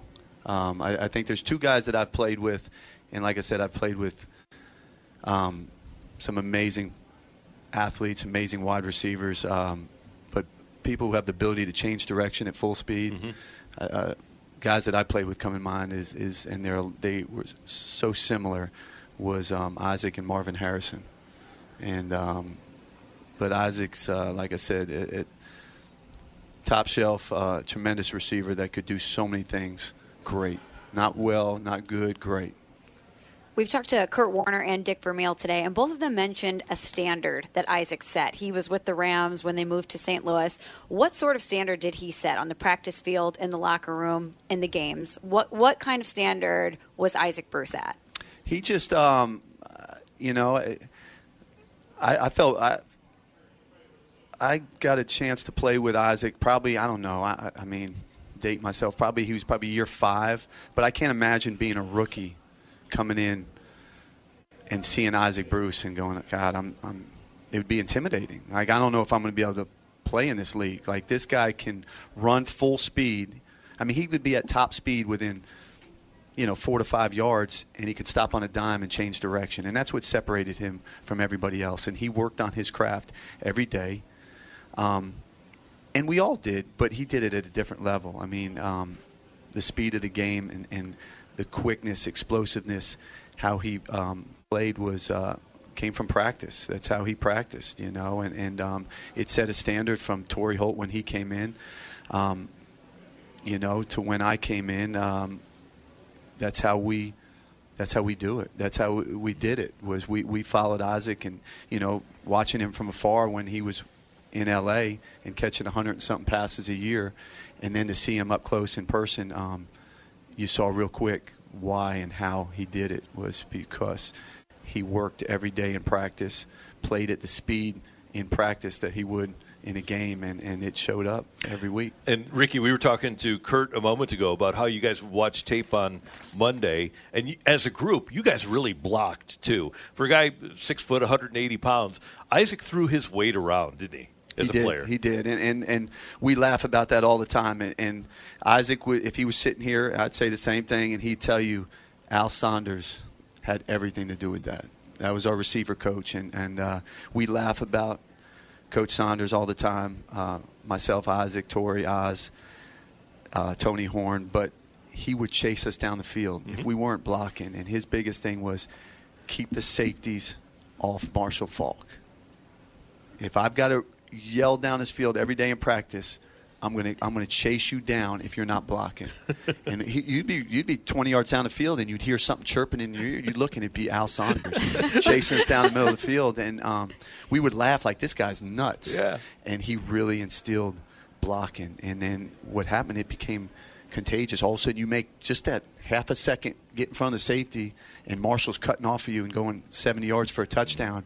And it was sprint down there to do the bob and weave, and, and it became contagious to where we wanted to make that block for Marshall, for Isaac, for Torry, and, and we took pride in blocking down the field, and, and that was uh, that's a tribute to Al Saunders, and, and he instilled that in all of us.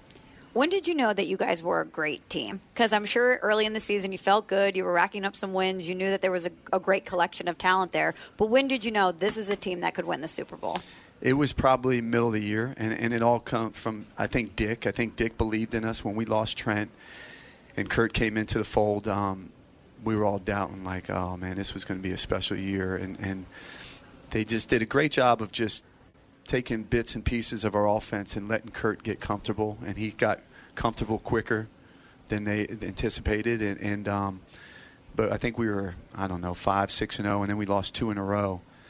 Um, so we were feeling good about ourselves. Then we got kind of hit in the mouth by Detroit, and I think it was Tennessee, Yep. maybe. Mhm, yep. And um, but then we bounced back, and and you know Dick had said a story about getting in the wheelbarrow, and Yeah. he believed in us, and all of a sudden guys started looking at each other and said, "My butt's in the wheelbarrow." Like I believe, and. and it, it was so much fun. I, it, it's so hard to explain. It was like playing backyard ball, just teens. When all of a sudden we started getting the greatest show on turf, and it was, you know, um, a track meet on a football field. We played fast. We played physical. Um, but it was always like, not today. The defense was always like, not today. And they would kind of sometimes they'd have something good for us in the first half, and then by the second half, we just like just let's see what they're doing. Just wait it out, play the game, and then all of a sudden we just crank it up, and it was who was going to make the plays that week. And sometimes it was Isaac, sometimes it was Torry, um, a lot of times it was Oz, and, and then you know in between here and there I'd make my first downs, and, and um, but it was it was. I think the biggest thing for me that I take away from that team was um, selflessness. We didn't care who scored. We didn't care who made the play. It was um, let's just make those plays and, and celebrate. I think it's, it's remarkable, and this is not Isaac being fake or uh, just you know just saying something. But when you ask Isaac what his favorite catch of all time was, he says number one was Ricky Proehl's catch Yeah. in, in the Tampa Bay game. That says it all right there when you talk about selfless, right? And he's uh, it's a completely authentic when he says that. He, um, yeah, he has said that several times, um, and that's Isaac. Um, but I think he would tell you that this football team made him that way. Uh, You know, to play in this league and to play as long as Isaac did, you have to be somewhat selfish because you have to you got to want that football. You got to want to make plays, and, and I was that way. Torry was that way. Oz, Isaac, Marshall. But when you're around, when you sit in the huddle and you look in Orlando Pace and Kurt Warner and Isaac, Torry, Marshall, Oz, Ernie Conwell, you can't help but get better, and you're not going to get every ball. So you learn, and and it was guys like I think Torry did a great job of that selflessness and incorporating that in, even as a young player, because I think coming in as a young player, he was just glad to be associated with this football team and to win and to, to have the success and him to be a, a first year, you know, starter and, and, and to contribute like he did. Um, but I think we all learned that we weren't going to all be that guy every game, mm-hmm. and it was about uh, Oz the, the you know because Torry's the one who did the, the bob and weave that Yeah. was his deal and but Oz was so selfless and, and just um, created that fun um, carefree attitude that we all kind of took on as the year went on and it was just a perfect blend of players that were so competitive but just loved each other played for each other and didn't care who got the the, the glamour um, so to speak but just um, just couldn't wait to just make plays and win football games. So take me through the bob and weave. When's the first time that Torry presented it to you guys or you saw it?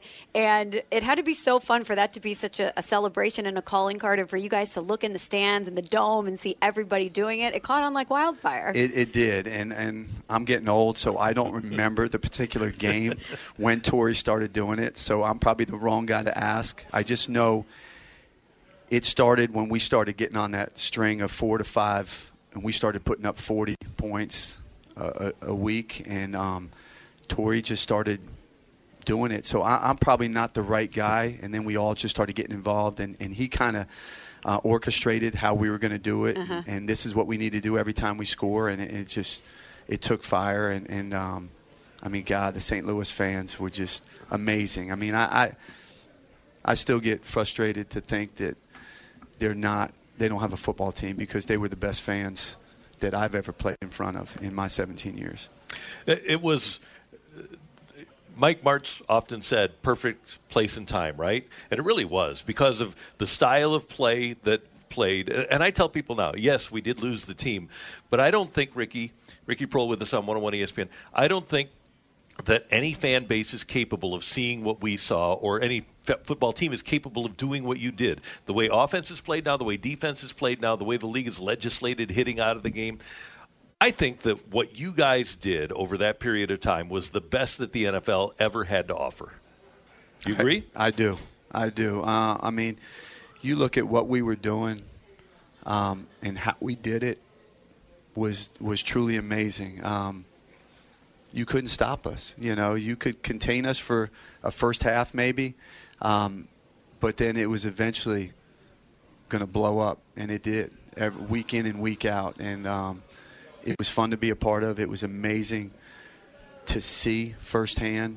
Um, you know, because you got to understand. I mean, I played for ten years prior, and and um, seeing the 49ers with Jerry and John Taylor and Joe Montana and those Roger Craig and what they did, and, and it was it's not even a comparison.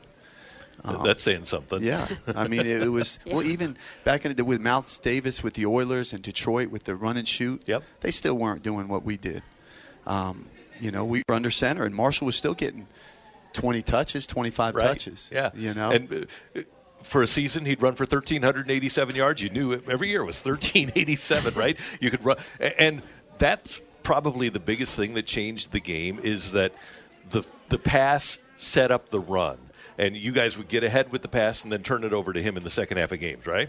Exactly, and and um, you know, I, I think one of the things that's not been said, and, and Coach Martz would be able to probably tell you this, and, and Coach Vermeil, but Martz more so because of the offense that he put in and the, and the um, the complexity of it. Uh, I know Kurt could tell you if he didn't tell you this morning, but we had smart football players. Oz was smart. Torry and Isaac were smart. I'd like to think I was You're smart. Marshall was probably next to Peyton, one of the, the two smartest football players I ever stepped on the field with. Um, but we could do things that other people couldn't, and and me and Oz in the slot, we had a lot of responsibilities, like Marshall did, being in the backfield, and we'd line up in the backfield and, and split to different formations, change formations, motion, do different shifts. Um, that teams would want to do that, but if you don't have the right players that, that understand the offense and know um, where to line up and where to shift to and where to motion to, we did so many different things that allowed us to have the success that we had because we could do that stuff in the complexity, you know, that that we did it in was um, was amazing, and that was because we had smart football players. And the other teams can try that, but if you don't have number 76 at left tackle, it just doesn't work, right? He, you talk about the fulcrum of the whole thing, and the reason that you could make it go, it's because of Orlando. Unbelievable. I mean, that guy. I mean, I, will always. I mean, the, the, his footwork, his his size, and his ability to move and his quickness for being as big as he was. I mean, no disrespect to Kurt, but I think I could have been a disaster quarterback with Orlando. like, you know, if something ever happened to all the starters, hey, I'll play quarterback with Orlando, protecting my blind side. I'll run if I have to on if I see anything coming on this side, but I know my backside's protected. Right, yeah. He was amazing, and, and, like I said, that's where you just look at that group, and, and even Timmerman and Gruttadauria, all those guys, and Tommy Newton and Fred Miller. I mean, we were loaded. Uh, yeah. You know, you can't deny that. Um, some great tight ends in, in Ernie and Roland and. Um, you know, Greg. Uh, you know, it, it was uh, it, it was truly amazing. Do you remember what the reaction was around the league at that time? Because I've been revisiting a lot of the post game stories, and it struck me how many times an opposing coach or an opposing player would make it a point to go up to someone on the Rams and say, Wow, you guys really have something. And not only did you have this innovative and electric offense, you were 0 8 in the NFC West a year prior to then come out and be this greatest show on turf. So, what do you remember about the reaction from other teams around the league? I think they were blown away. I, mean, I think to put it in perspective, um, you know, talking about Isaac, and this is his special week. Um, he cried like a baby when we beat the Niners um, in San Fran because he had never done that, and to beat him twice that year. Um, but I think you know it, there was a, a, video of a highlight of, of us doing our thing, and um, it was a DB on the sideline going just blown away. Like this is a track meet on a football field. There, there, there's a bunch of track stars out there running around, um, and and it was. We we played with. Like I said, with the shifts and then the motions and then the ball snapped where everybody's moving, and we did a lot of um, crossing routes and switch releases, and it just it put defenses in such a bind, and we were doing stuff that the league hasn't seen and it, it, blew everybody away. They, and, and, like you said, after the game, talking to coaches and players, they're like, "You guys are unbelievable. Like this is so hard to stop. You got so much talent. Um, you play fast, and um, y'all to go. You know, we'll see you in, in Atlanta. You know, you guys are to be in Atlanta. I think people knew that." That was we were destined to, to play in the Super Bowl that year, and it is amazing, and, and that's a tribute to Coach Vermeil and his staff because they believed we went four and twelve, and you know they, they weren't happy with Dick.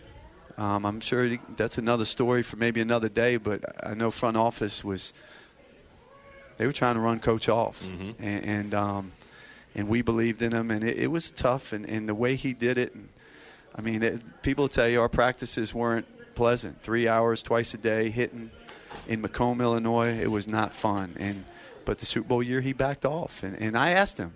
I said, Coach, why did you all of a sudden go from full pads in '98 to Super Bowl year? You know, I don't think we wore pads at all. And he said we had a young football team, and they had to understand that when I said no pads, it wasn't a day off. That we were still going to practice fast, practice hard. We just weren't. It was no contact.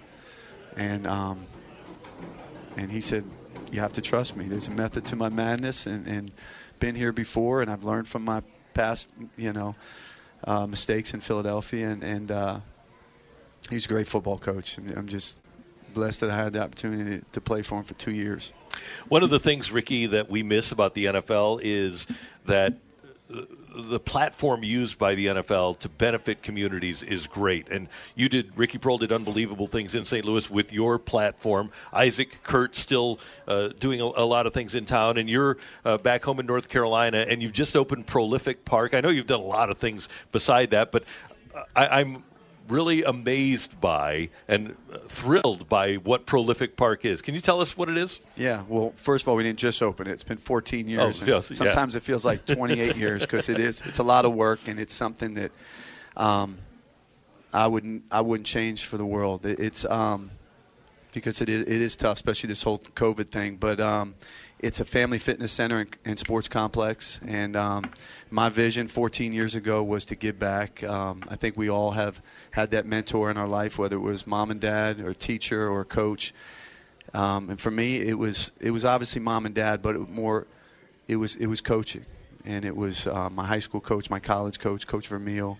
Um, you know, but back early on was when I needed that boot in the butt when I was making bad decisions, bad choices. Um, pointed me in the right direction, and, and um, I just wanted to create a platform for young kids, families, special needs, um, to be successful and, and, to learn life skills through sports. And um, you know, I run my foundation out of Proehlific Park. We scholarship kids that um, that can't afford to play travel soccer or football or travel baseball. So we have everything, every gamut from lacrosse to travel soccer, JO volleyball, um, travel baseball to recreational sports, field hockey, basketball. Um, you name it, we do it. Gymnastics. That's um, awesome.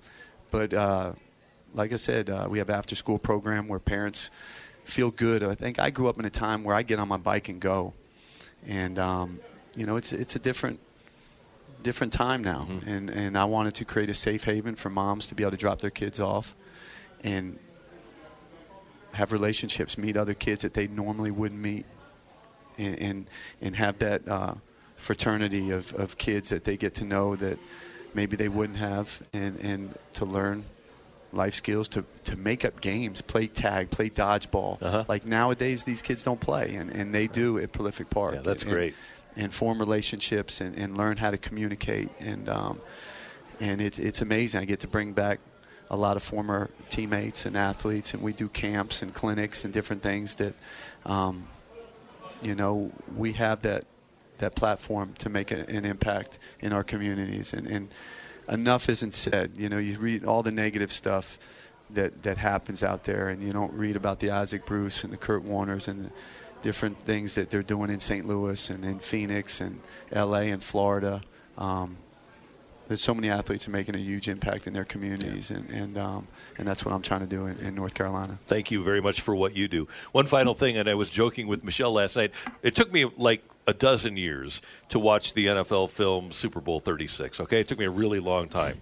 Not over it, but it took. me I'm not either. that makes you feel good. I, I don't like to. I'm tired of seeing you know the whole hands in the face. Oh and- yeah, yeah. Uh, but right at the beginning, here's Ricky Proehl during Oh, yeah. introduction Oh, no, you're not going to say that. I are am, you? eh? I am. But little. So Ricky, I was right, just the wrong You- team. That's what I was telling Michelle. He says Dynasty what he starts tonight, and I said, "Little did you know."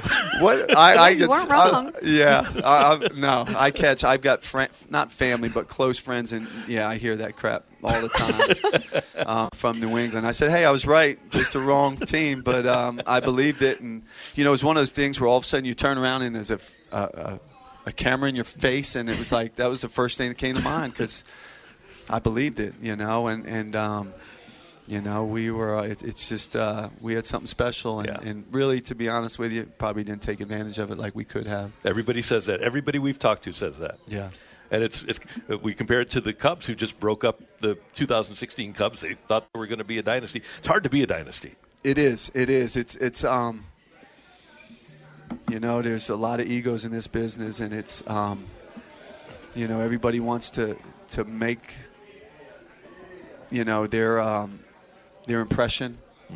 I guess I don't know the word, uh, the right word I'm looking for, but whether it's an offense coordinator wants to, hey, bring his players in or put his system in instead of it's if it works. Fingerprints. Yeah. On everything. Yeah, if it, if it if it works, why change it? Mhm. You know, everybody wants to get credit for their own di- instead of, you know, hey, you got someone who has got a collection of people here. Let's keep it going as long as they're productive and as long as they're buying into what you're doing. Don't change it. And um, and that's a frustrating thing for me as a coach when I when I went to the other side to hear the things that I heard behind closed doors about different players, about different things that I didn't agree with, and and sometimes I, you know, for me, I was in a great position as a coach to voice my opinion, and um, and some people it didn't set in right, but for a lot, I think they respected that I was willing to put my reputation, my you know, I wasn't afraid of hey, if I'm going to get fired, I'm going to get fired, and, and I think that's why Dave Gettleman and I had a great relationship, Marty Hurney and I, because I wasn't in there, you know, I fight for my players, and, and I wouldn't sugarcoat stuff, and, and I think there's too much of that going on. Mm, yeah. um, everybody's trying to keep a job and save a job, and and um, but I do think, uh, you know, it's kind of like the Aaron Rodgers. We don't know, even as a former player, what really went on. But you know, Aaron Rodgers, I know one thing: he's a great quarterback, and let's work together and let's you know he should have some input. I mean, he's he's yeah. you know, and, and I don't know the true story, so probably I shouldn't probably say anything more than than what I've already said. But um, players want to be involved because they want to win. Bottom line, know, right? And and they know what it takes to win, and uh, especially someone like Aaron Rodgers and. And I just hope, as a former player, that he is, you know, he's doing it for all the right reasons and, and, and taking a stand. Yeah.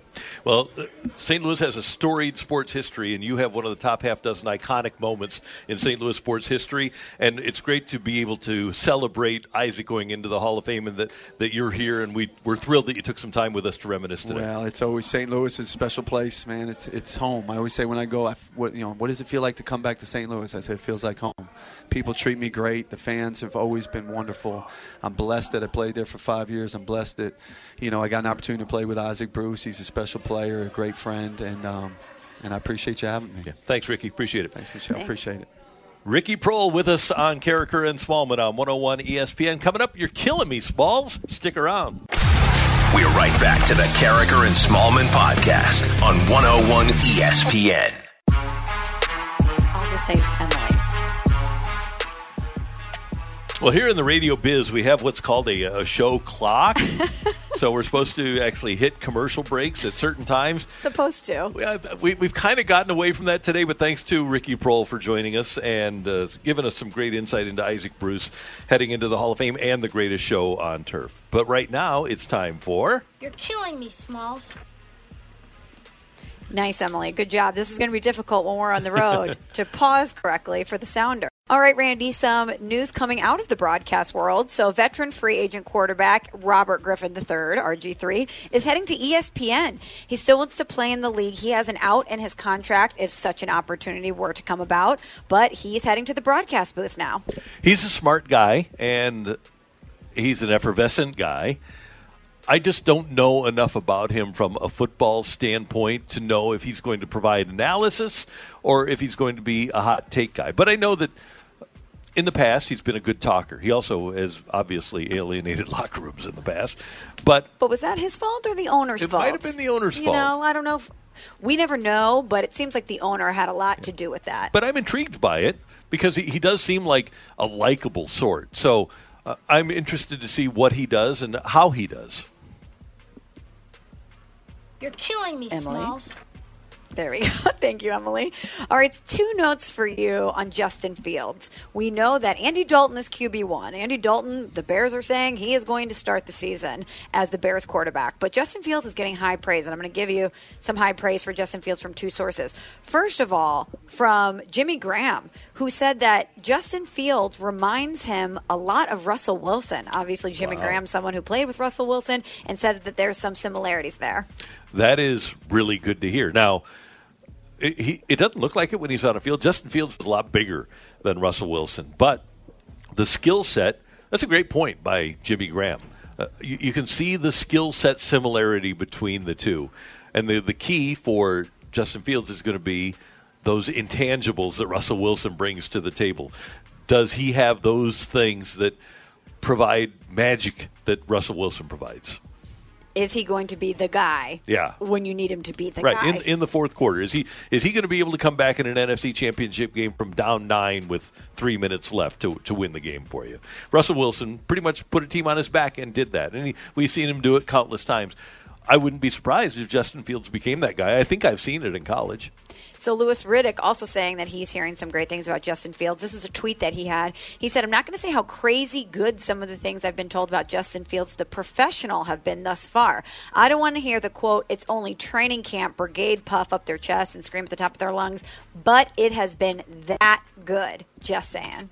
Again, the skill set is there, and I hope the Bears are smart enough to protect this guy because they don't have the best offensive line in the world, and make sure that he's able to go out and read a defense, and don't don't put the guy in a position where he's going to throw a bunch of interceptions because you haven't educated him enough about how to read defenses. Give him some time. You aren't going to be a great team anyway, so let Andy Dalton play a couple of games, get beat up behind that offensive line, and allow Justin Fields to walk into an ideal situation. Yeah, don't throw him in before he's ready. No, there's no reason to. It, we've seen so many quarterbacks that have run into that situation, and usually when you get picked number one, it's by a bad team. Well, sometimes the smart play is to let that guy sit until you improve the cast around that guy.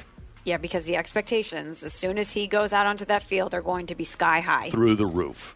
Almost to an unfair point. And especially in that town. It's, it's a time. Bears town, and they're starving for victories, and everybody thinks, everybody, every Chicago fan thinks that Justin Fields is their answer to their long awaited quarterback problem. I was going to say, not only are they so hungry and desperate for winning, they're hungry and desperate for their quarterback. Yeah. Even when Jay Cutler was the guy, you still didn't feel, if you were a Bears fan, like he was 100% the guy. You didn't have that. We have our Aaron Rodgers Right. or our Tom Brady under center. It was Jay Cutler's good. There's a lot of talent there, but you know, there was the smoking Jay Cutler memes, and you, I'll never forget him on the exercise bike on the sidelines. There, there was always that he's good, but with Jay Cutler. And this guy is also coming on the heels of Trubisky, which provides a little bit more pressure, obviously for the organization, but the fan pressure is going to be great too because I don't think I don't know if anybody was really thrilled by Trubisky from the start. They're thrilled by Justin Fields. And not only were they not thrilled by Trubisky from the start, but they could have had Deshaun. Exactly. You you really mortgaged a lot to be Mitch Trubisky's home Yeah. and his landing spot, and it didn't work out. No. Emily? You're killing me, Smalls. Thank you so much. Also, we want to hear from you. We're celebrating Isaac Bruce today. We're going to do that next segment. So please send us your, your mic drops. You can download it on the 101 ESPN app. Just tell us your favorite Isaac Bruce memory or what it means to you, even though we have a complicated relationship with the Rams and the NFL, to watch someone who was such a great figure in St. Louis sports history get this honor this weekend. You can also send us text 65780, but we're going to get to that next segment. But before we do that, Randy, Notre Dame, their home football opener in 2021, it is going to be broadcast exclusively on Peacock. Their game versus Toledo on September 11th, which is NBC Universal Streaming Service. It's not going to be on the traditional NBC. And I wonder if this is something that we're going to see in the future, where these networks who know that they have these exclusive rights to teams and that it's going to be something that's going to drive a lot of traffic are going to make things exclusive on a streaming service because they want people to pay for it. Baseball has gone to Facebook and now YouTube for certain games. There have been NFL Sunday morning games on Yahoo, and there will be more. I, I would guess that eventually we'll have NFL games exclusively on Amazon. My question is: Is anybody going to buy Peacock and s- sign up and register for Peacock to watch Notre Dame and Toledo? Now, if it's Notre Dame and USC, maybe people feel differently. But that certainly doesn't move. The, the, I love the Toledo Rockets. They gave us Gary Pinkel. Sure. But they don't move the needle enough for me when I already have Netflix and I have HBO Max and I've got uh, ESPN Plus. I'm not going to buy Peacock also just so I can see Notre Dame and Toledo. Love Notre Dame. Go Irish. Like I said, I have a personal connection to the program. Have some friends there now, friends that went there. If I didn't buy Peacock to watch The Office, I'm not going to watch it to see Notre Dame, There you Notre go. There Dame you and go. Toledo. No disrespect. There's too, ma- too many streaming services to have them all, aren't there? We have Hulu too. I got to tell you, I did this the other day where I was going through my finances and I, I thought, okay, so I don't have traditional cable, but I, I still have this service, that service, this service. I end up paying more up, per month. So, But if you're a diehard Notre Dame fan, you're going to buy it. You know what? I just assume go to the game, so I don't get stuck with Peacock for a year. I'll just I'll find a way to get to Notre Dame and watch it. What if it's an away game? I'll go to Toledo. You figure it Even out. Even easier. All right, Emily. You're killing me, Smalls. All right, so Nick Sirianni, Randy, the Eagles head coach. What? Poor guy. Oh, oh, why? Just because of the state of the Eagles? Yeah. Well, yes, it's not great. It seems like talks are heating up between the Eagles and the Texans on Deshaun Watson, too. That's been a rumor that's out there. Poor guy. but he had an interesting quote. He was talking about how his team needs to have a tough and attacking mindset. Listen to what he said his message to his team is. He said, We need to stay focused on the day and improve just 1% each time out and move on from there. He said, My message to the team is very clear. We attack every day. It's a climb and we're attacking every day. We like to even break it down further than that. We're not only attacking every day, we're attacking little parts of that day, right? The players right now are attacking rest. The coaches, when we're done here, I'm going to go up with the offensive staff and we're going to watch the tape and we're going to attack the crap out of the film. We're going to attack the meeting room, right? Then we're going to attack the walkthrough. And then we're going to attack the meeting room again. I want to attract, attack that training table in Philly. I, I always, when I would, went to training camp, that's what I and I attacked some rest at times too. Is that just a fancy way to say we're, they're taking a nap? They're taking power naps though, but they're really attacking it. They're attacking it. Okay. Yeah, so it's a, a powerful nap. They're napping with ferocity. I don't think anybody can do that on a regular basis. I don't think you can spend every waking hour attacking. I think sometimes you have to do it, some things in moderation. Like, don't attack the crap out of film watching. Just moderation. It's training camp. Just watch the practice and see what you get out of it. How do you attack film? It's going to be the same every time. You I- can't you can't watch film any more aggressively. You're, it's just you sitting there watching. But I think you can, Michelle. And here's the key: you have to use the Dan Campbell method with his two. What what are his two? oh, Venti, two uh, venti iced coffees with two shots of espresso. yeah, that allows you to really attack watching film. if you're consuming the coffee that Dan Campbell, the head coach of the Lions, is, you're attacking sitting. You're attacking breathing. Yeah. you're attacking every ounce of your day. You're Yeah. right. So maybe in response to Dan Campbell's.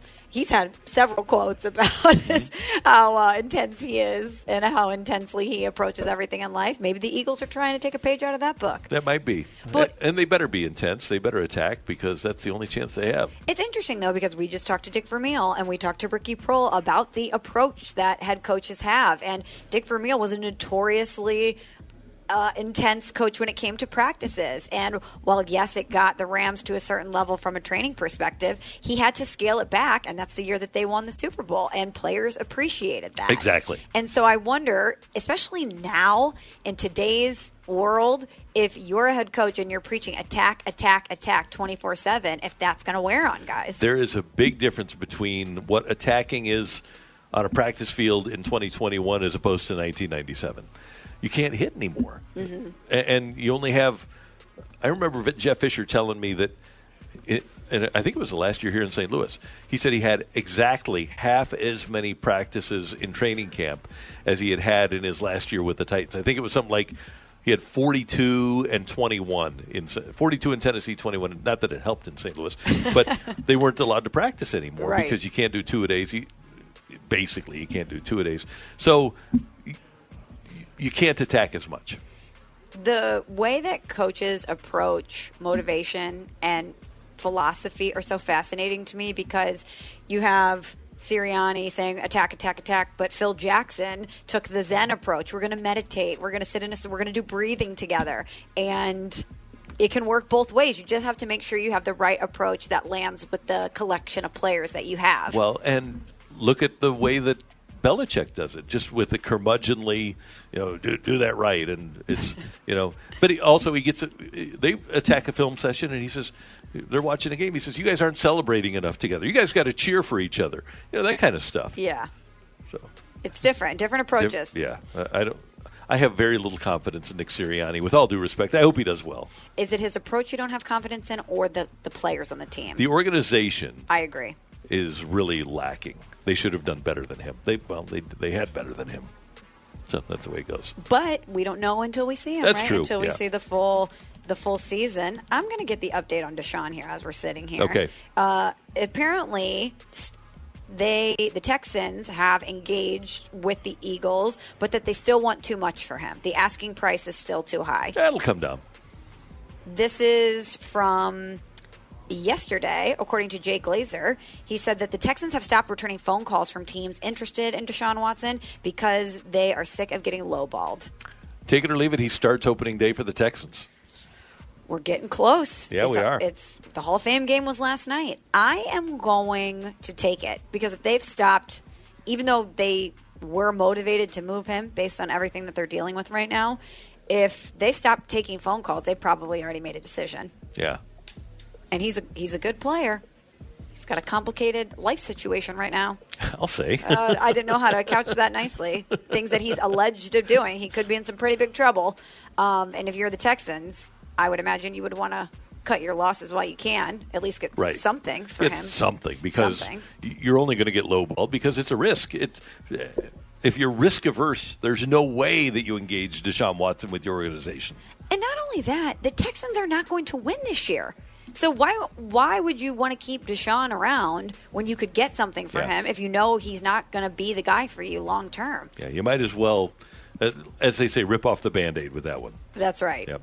Thanks, Michelle. You got it. Coming up, we want to hear from you, your favorite Isaac Bruce memories. And then at the top of the hour, former Rams president of football operations Jay Zygmunt will join us. And at the bottom of the 10 o'clock hour, we're going to talk to D'Marco Farr. We also have Peak or Pick coming your way. So a lot more coming your way from Canton. Our celebration of Isaac Bruce. Headed to the Hall of Fame with Karraker and Smallman on 101 ESPN. We're right back to the Karraker and Smallman podcast on 101 ESPN. One of my favorite greatest show on turf moments wasn't a Bruce moment, but it was just so much fun. I think it was Monday Night Football with the Broncos. Uh, Hakim and Holt running down the field side by side. Uh, a track meet, I think uh, they called it.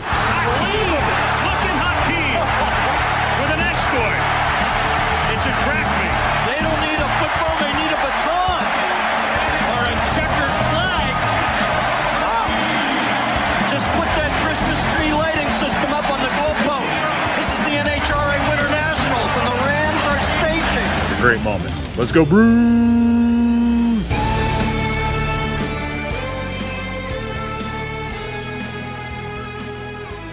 That's awesome. And that was a fantastic memory. The opener after the Rams had won the Super Bowl against the Denver Broncos, a 41 36 victory for the Rams. And that's the first taste we got of that 2000 Rams defense not being so great. But man, there were so many great moments from the greatest show on turf. And that was absolutely one of them.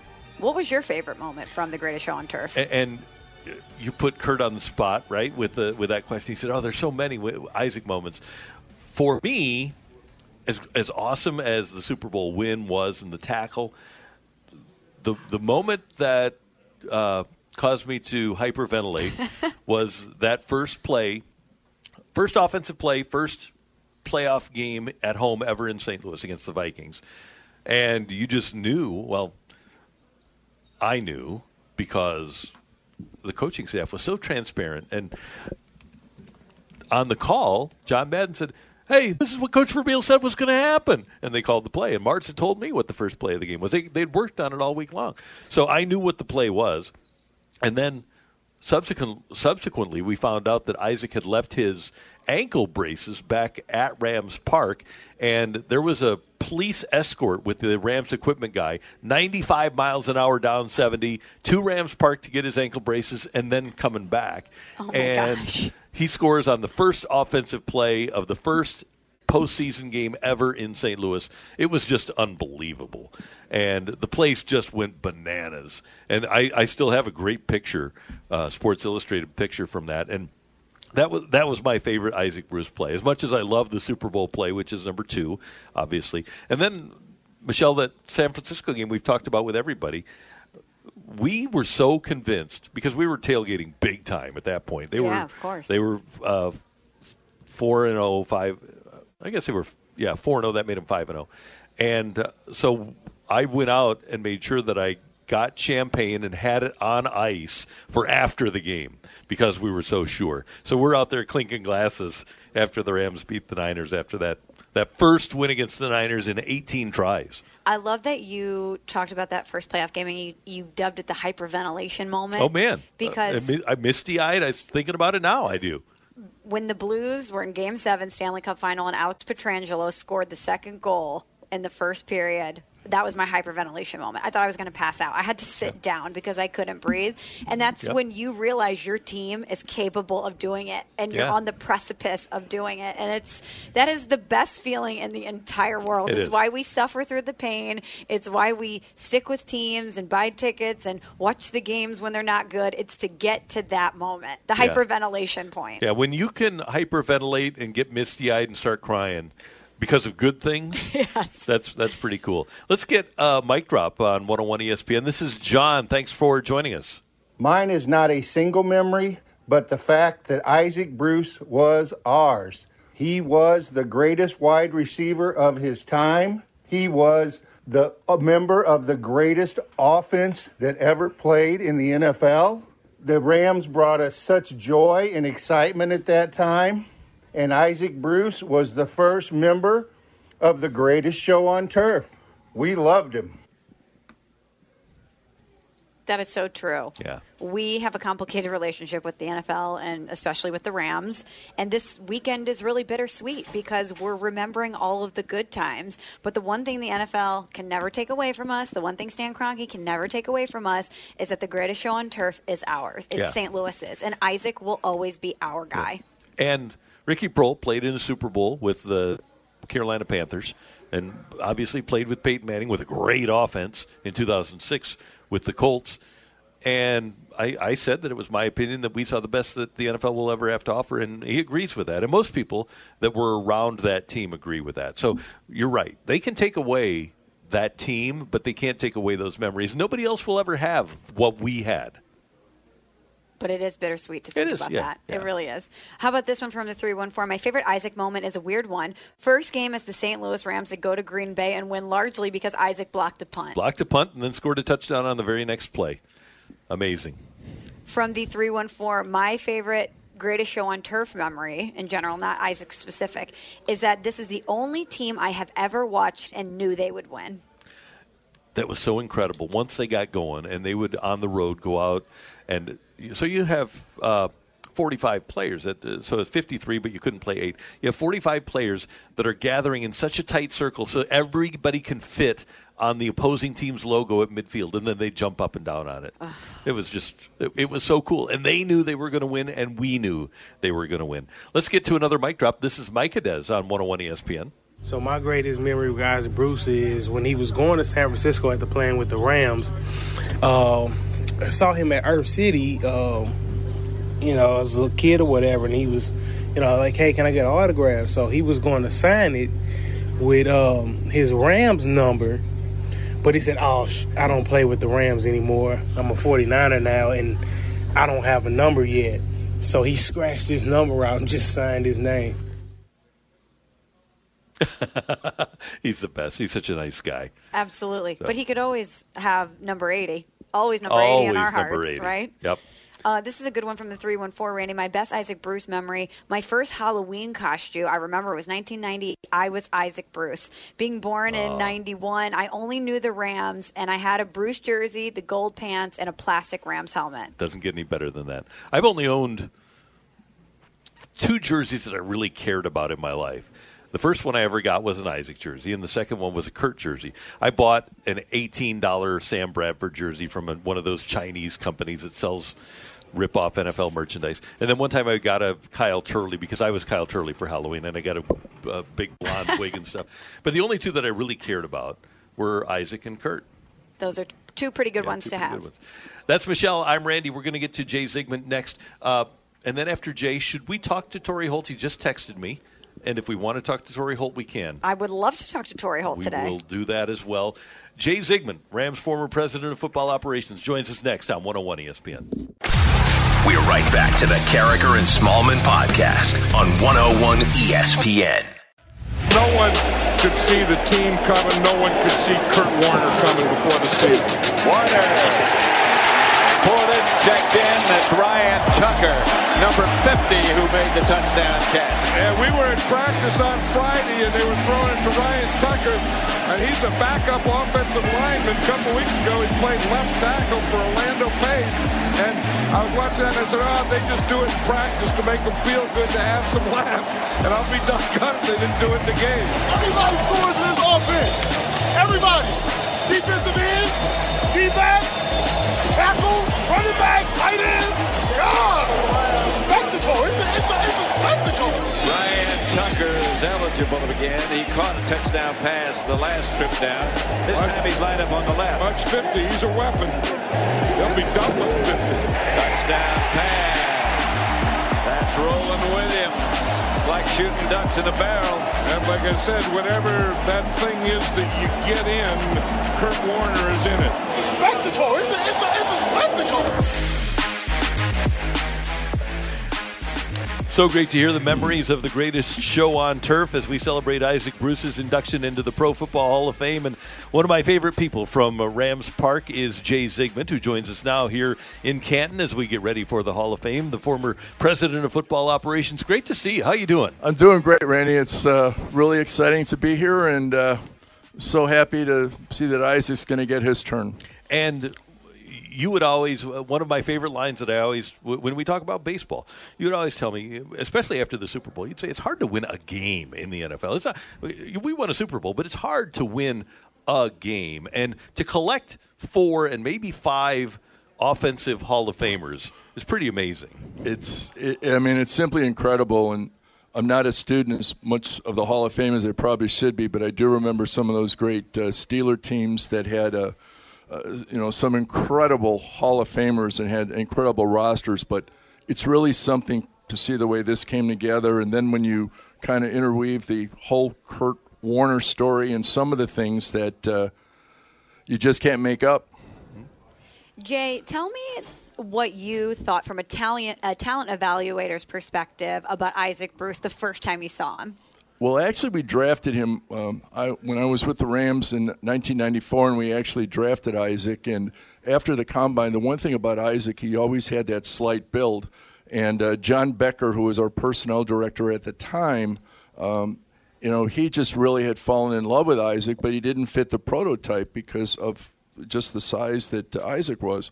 But I remember in all the in sitting around in the draft room and in all the meetings, there was so much talk about the skill set that Isaac had. And the number one thing that I still remember that they talked about all the time was a great acceleration. He had in and out of breaks, and he didn't lose any speed when he made cuts, and it allowed him to get great separation uh, because he was didn't exactly have the greatest 40 time in the world. And you think about some of the things that he did, and I've actually joked with Isaac about this to lead the league in receiving yards when Steve Walsh and Tony Banks, as a rookie, are throwing to you is a pretty remarkable accomplishment. He did that in '96. Yeah, I mean, but it, like I said, he had it, when he had almost 1,800 yards receiving, and it wasn't like we. Like I said, with all due respect to our quarterbacks, we didn't have Tom Brady, and it was no, it was unbelievable. And what about 119 or 120 Yeah. catches? It was it was incredible his performance on teams when we didn't have this the talent level that we had uh, in the late uh, 90s. You always hope that draft picks hit. You always hope that free agents that you bring in hit. And the greatest show on turf Rams, that was a collection of talent like we've never seen. Which guy on that team surprised you the most? Well, it has to be Kurt Warner. I mean, it's unbelievable to think not only we have these collection of Hall of Fame players, but the the most key positions on a football team on the offensive side of the ball. To think when you can have your left tackle, and now we're obviously we have Isaac in, and hopefully you know Torry Holt's on his way. Mm-hmm. But then thinking about it, then you have a quarterback and Marshall as a running back, and, and these were all just incredible players. But I think when you think about the story of what Kurt did, and now when you think about like what I hear Indianapolis is going through with Wentz being hurt, and they're trying to figure out what they do or who they bring in. And I can remember, you know, we went through the the lobbying efforts by our personnel department and the coaching staff when Trent Green went down, who's a tremendous person, was a tremendous player. But his, you know, the ability that, and I'm give a shout out here to Dick, who we should be talking about because Dick should be in this Hall of Fame as well. Yeah. in my opinion. But at any rate, to think that the decision that Dick made at the time to go with a quarterback that hadn't started a game in the league and with Kurt is just what can you say? And you were the cap guy. You were the contract guy at that time. Were you, or did you ever think you were going to have to pull the trigger? Let me put put it in this uh, vein. Did you think that you were going to call Jeff Hostetler's agent? Boy, we Randy, we had so many names coming up. We had Jeff George. I mean, it was a collection. We had everyone calling because, as you recall, it happened in the third preseason week, and every coach on the offensive side of the ball was, you know, going down the list of players that they had coached and who they wanted to bring in because you obviously can't go with an unproven guy. You have to have somebody. You have to have a veteran, Mm-hmm. and. Uh, but like I said, Dick really saved us, and I still think to this day that he never gets enough credit for making. That's an incredible decision that Dick made. Another thing with Isaac, and younger people might not realize this, is that Dick's first two years, 97 and 98, they didn't have the best relationship, and Isaac was hurt a lot. Was there ever a point in the front office where you're saying, well, obviously you went out and drafted Torry. How concerned were you about Isaac's future because of his legs, because of his hamstrings? Well, the year before, I mean, um, I guess it was a '98 season, if my memory serves me right. He had some hamstring issues, but I remembered, you know, another credit to Dick. Uh, he went out and found literally we had some hamstring specialists, and back in the day, when you think about now, that's probably not that unusual, but to think about back then, uh, what he did and. And again, I mean, the transformation of Isaac. But then Isaac became, uh, you know, the irony of it is, Randy, he became one of the another great talent and features of, of Isaac was his his durability. Yeah, right. Along with his production.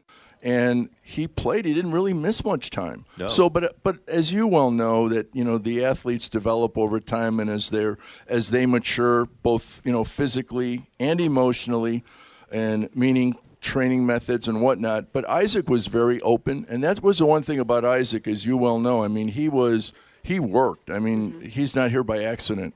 No. And he was always so matter of fact, too. And I guess it goes back to his faith, but we would ask him, How frustrated are you? And he said, Well, I don't, I don't get frustrated. This is just the way it is. It's, it's what I, I'm dealing with right now. And he, he trusted his faith that he was going to be able to bounce back from it. and he was incredible, and he had that great smile. Um, you know, he wasn't, a, and obviously we have the stereotype of the wide receivers in the NFL, and he was the complete opposite of that. He was he was the proverbial flatliner. I mean, he went about his business. He was very serious about his job, not serious about himself. Yeah. Yeah, we were talking to Coach Vermeil earlier, and he talked about not only having Hall of Fame players, uh, but Hall of Fame people. And I asked him how important character was for him and how important it was for him to get a certain type of person in the locker room, not just a talented player. And from your perspective, what were those conversations like about not only drafting a player, but drafting a person? Well, it was interesting because you know, as you know, when he took over the the Eagles, they hadn't been in the playoffs in 15 years, and in his third year, he had them in the playoffs, had them in the, you know in the Super Bowl, and it was amazing because he had this idea of philosophy of what he was trying to build, and he believed if he had solid character people that wanted to work, that had the idea of the team and were willing and had direction and focus that that's really what you needed. And he had told us, and it was hard, and the pains we had to go through, and uh, it wasn't his responsibility. He didn't inherit a Super Bowl team. We did not give him very much talent when he stepped in. But again, as a credit to him, I mean, he had this focus and he had a vision, and he stayed with his vision. It never wavered. Jay, do you remember getting the phone call in 99 after Isaac had had the car accident outside of Columbia, Missouri? And he he rolled his car, and uh, apparently it was a miracle that he survived. you know, it's unbelievable with Isaac because the miracles for everything for Isaac. But again, everything that happened to him was just another day. And like I said, he was so focused and it didn't change and it was an experience and it was over with and he was fine. Yeah. Just like we all in a, you know, you catch, you know, I guess every athlete would dream of catching a 70 plus yard touchdown pass to win the Super Bowl in the last two minutes. And you know, in the locker room, seeing him right after the game, he, that was the biggest smile I've ever seen him. But I mean, there was no, uh, uh, there was no dancing or anything like that. It was, uh, it's just that great great infectious smile. No bob and weaving then. no, that was I, I guess I guess they changed the rules after us, but. Uh, You know, one thread that I'm pulling from today, whether it's you when you're deferring to Dick Vermeil and giving him credit for things, or it's Ricky Proehl talking about how all of the, the talent on the offensive side wanted one another to have success. It seems like everyone was really collaborative and working in concert with one another. And when you have so many people that are great at what they do, it's really hard to remove your ego. But I think that's probably why you guys were able to be so great. That's that's a great question. Uh, I think what's really interesting about what happened, I think we all were so shocked because we had been struggling so much, and Trent Green had an unbelievable preseason. I mean, we were very excited. We had acquired Marshall. We drafted Torry. We knew we, certainly had some good pieces on, on offense. I think what happened, and it certainly wasn't by design, but I think we all were so scared and the trauma of saying, how are we going to play? We don't have a quarterback. and I think it was the focus was, oh my God, what are we going to do? And then, and we literally, and that old line about play them one at a time. But I remember we opened with Baltimore, and you know, again, uh, Kurt only had one week, one preseason game to, to Torrey to get ready, and, the, and the lights go on and it's live. But it was unbelievable. So I don't think we had any other choice. We were kind of in this thing all together. And then when Dick made that decision, I think it galvanized everyone. And it wasn't like, and I don't know at what point, like as we kept playing, and are we really are we this good? Because we, I mean, we were been, let's be candid, we had been a doormat. It had been embarrassing. You know, there was great pressure on the organization, and and we hadn't fulfilled our part of the obligation. Being in St. Louis, we weren't the kind of team we should have been. And again, I think these things happen, but but but trust me, I, I'll speak for myself. I was as shocked as anyone for what happened that year. So I mean, if you wanted to say that it was some knowledge or we had part of a plan. It it just happened, and we were just very fortunate. A couple more quick things for Jay Zygmunt. Number one, do you have an Isaac Bruce moment, whether it's on the field, off? Uh, you talked about going into the locker room after the Super Bowl. What stands out for you in, in that Hall of Fame career that you spent with Isaac Bruce? This is probably really strange, and it won't be. And obviously, when he has all these great plays and incredible statistics and everything he did, but what stands out to me about Isaac is at every training camp, um, and you've experienced this when you've been around camp, Isaac would gravitate and spend so much time with some of the equipment, the ball boys, and the, the kids. And he would go out of his way to go up to kids. And, you know, these kids at their first day of training camp, and their eyes are like saucers, and they're looking at all these stars. And he would go up to these kids and he would embrace them. And he spent so much time and was always with them and it was just unbelievable that those were the people that, that he spent so much time with, and which is a tribute now when you think of the success of his foundation or what his interests have been. Yeah. But uh, like you always say, he's, he's just simply the best, and you're right. We just had a tremendous group of people, and uh, and obviously led by uh, by Coach Vermeil. Yeah. And one last thing, because St. Louis football fans are are taking a lot of heat. You were there uh, in the eye of the storm how good were St. Louis football fans?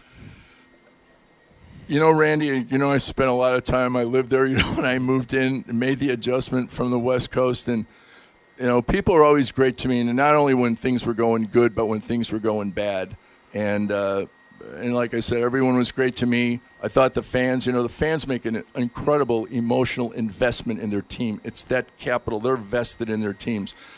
And I understand. I mean, I'm a biggest fan in the world, you know, and I, I know what it's like and to feel with the ups and downs.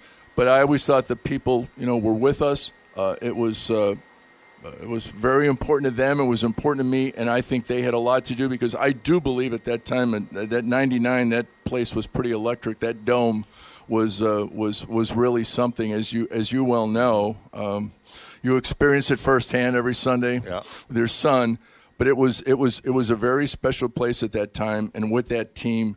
And uh, again, I do have a lot of empathy for fans that lose any when their teams do move around because again of the investment that they make in them.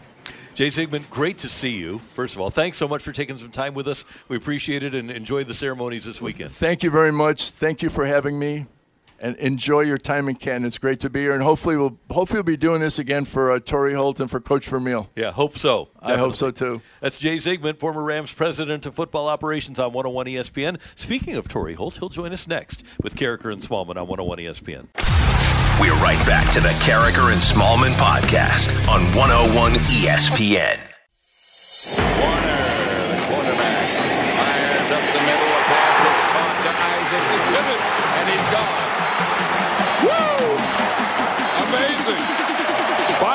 Bob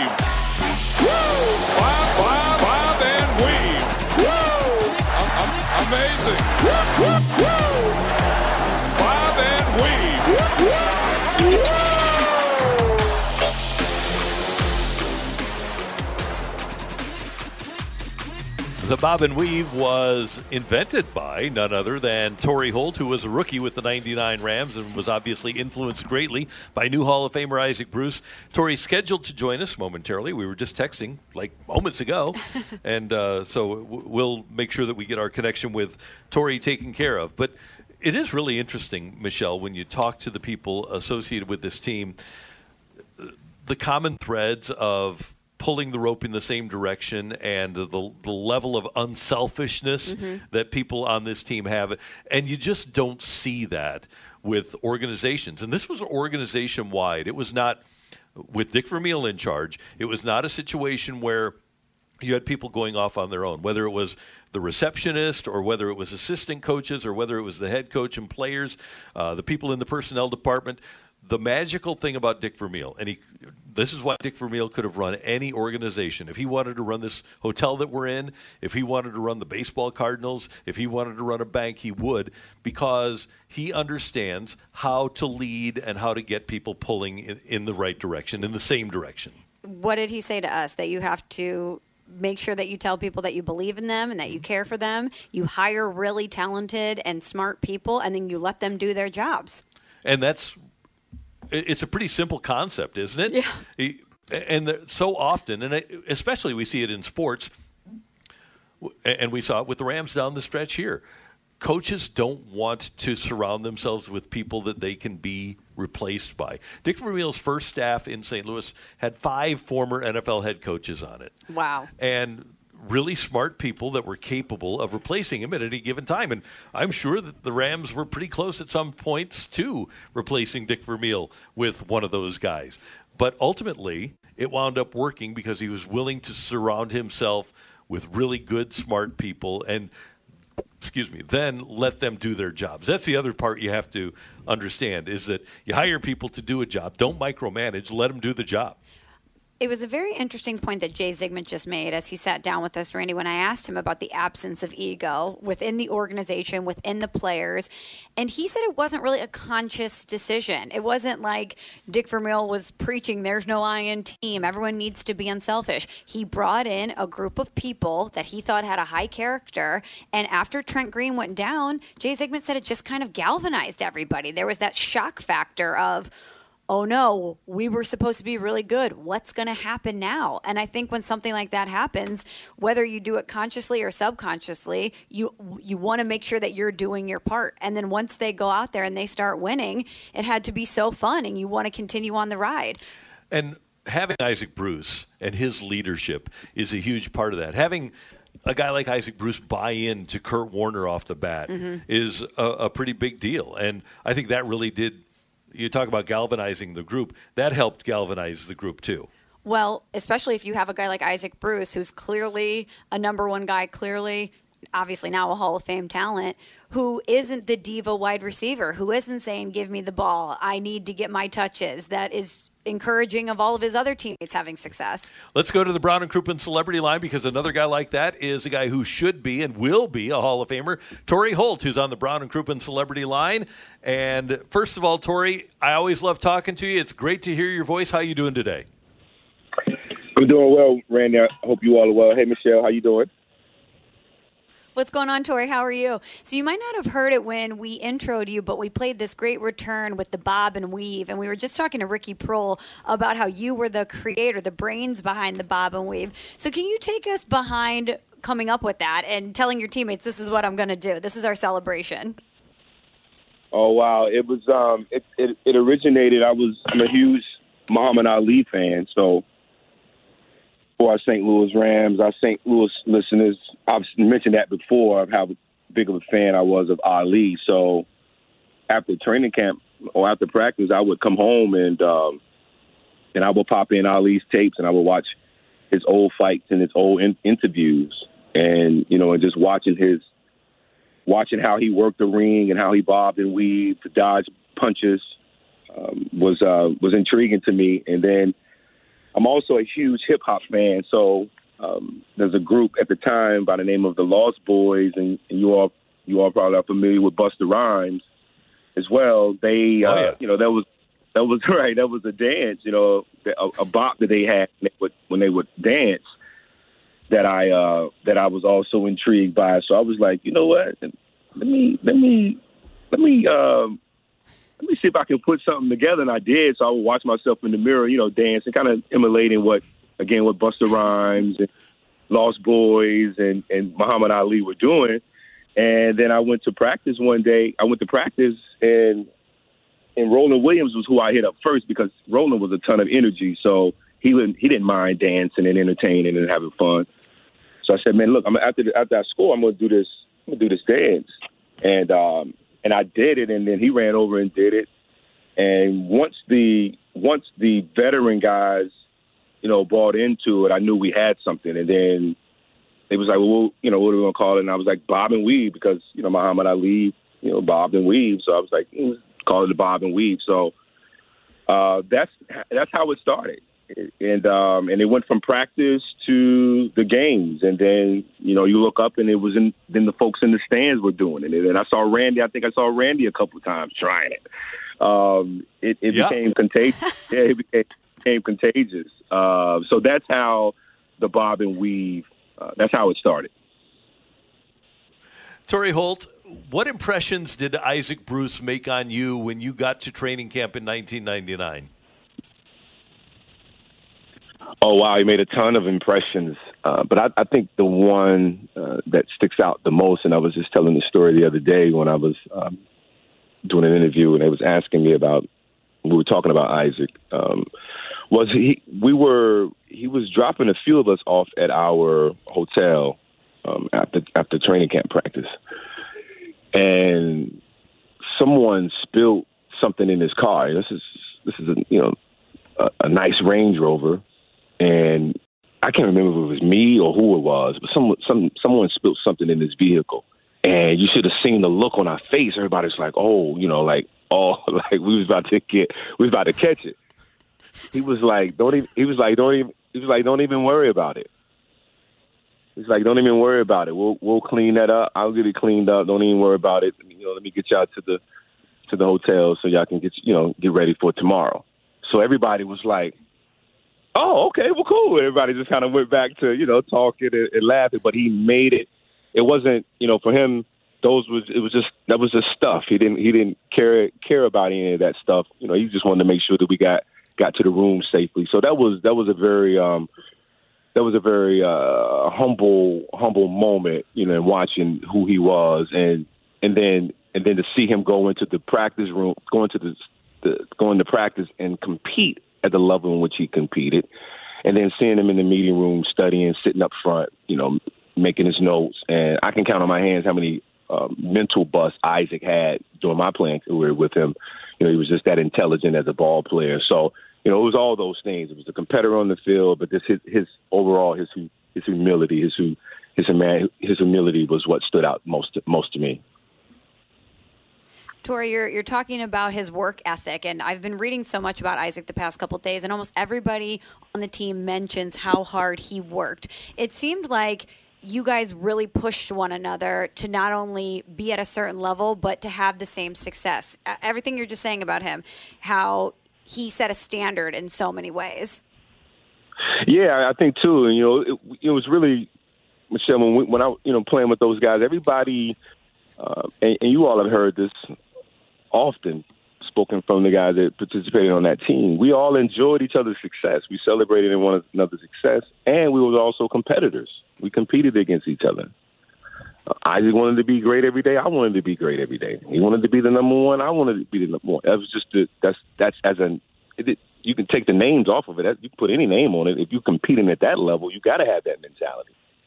But there was also enough, again, enough uh, unselfishness that all of our players had. Um, and then, as we're speaking of Ike, he had that um, that was just genuine, that was good, and it was healthy for our team.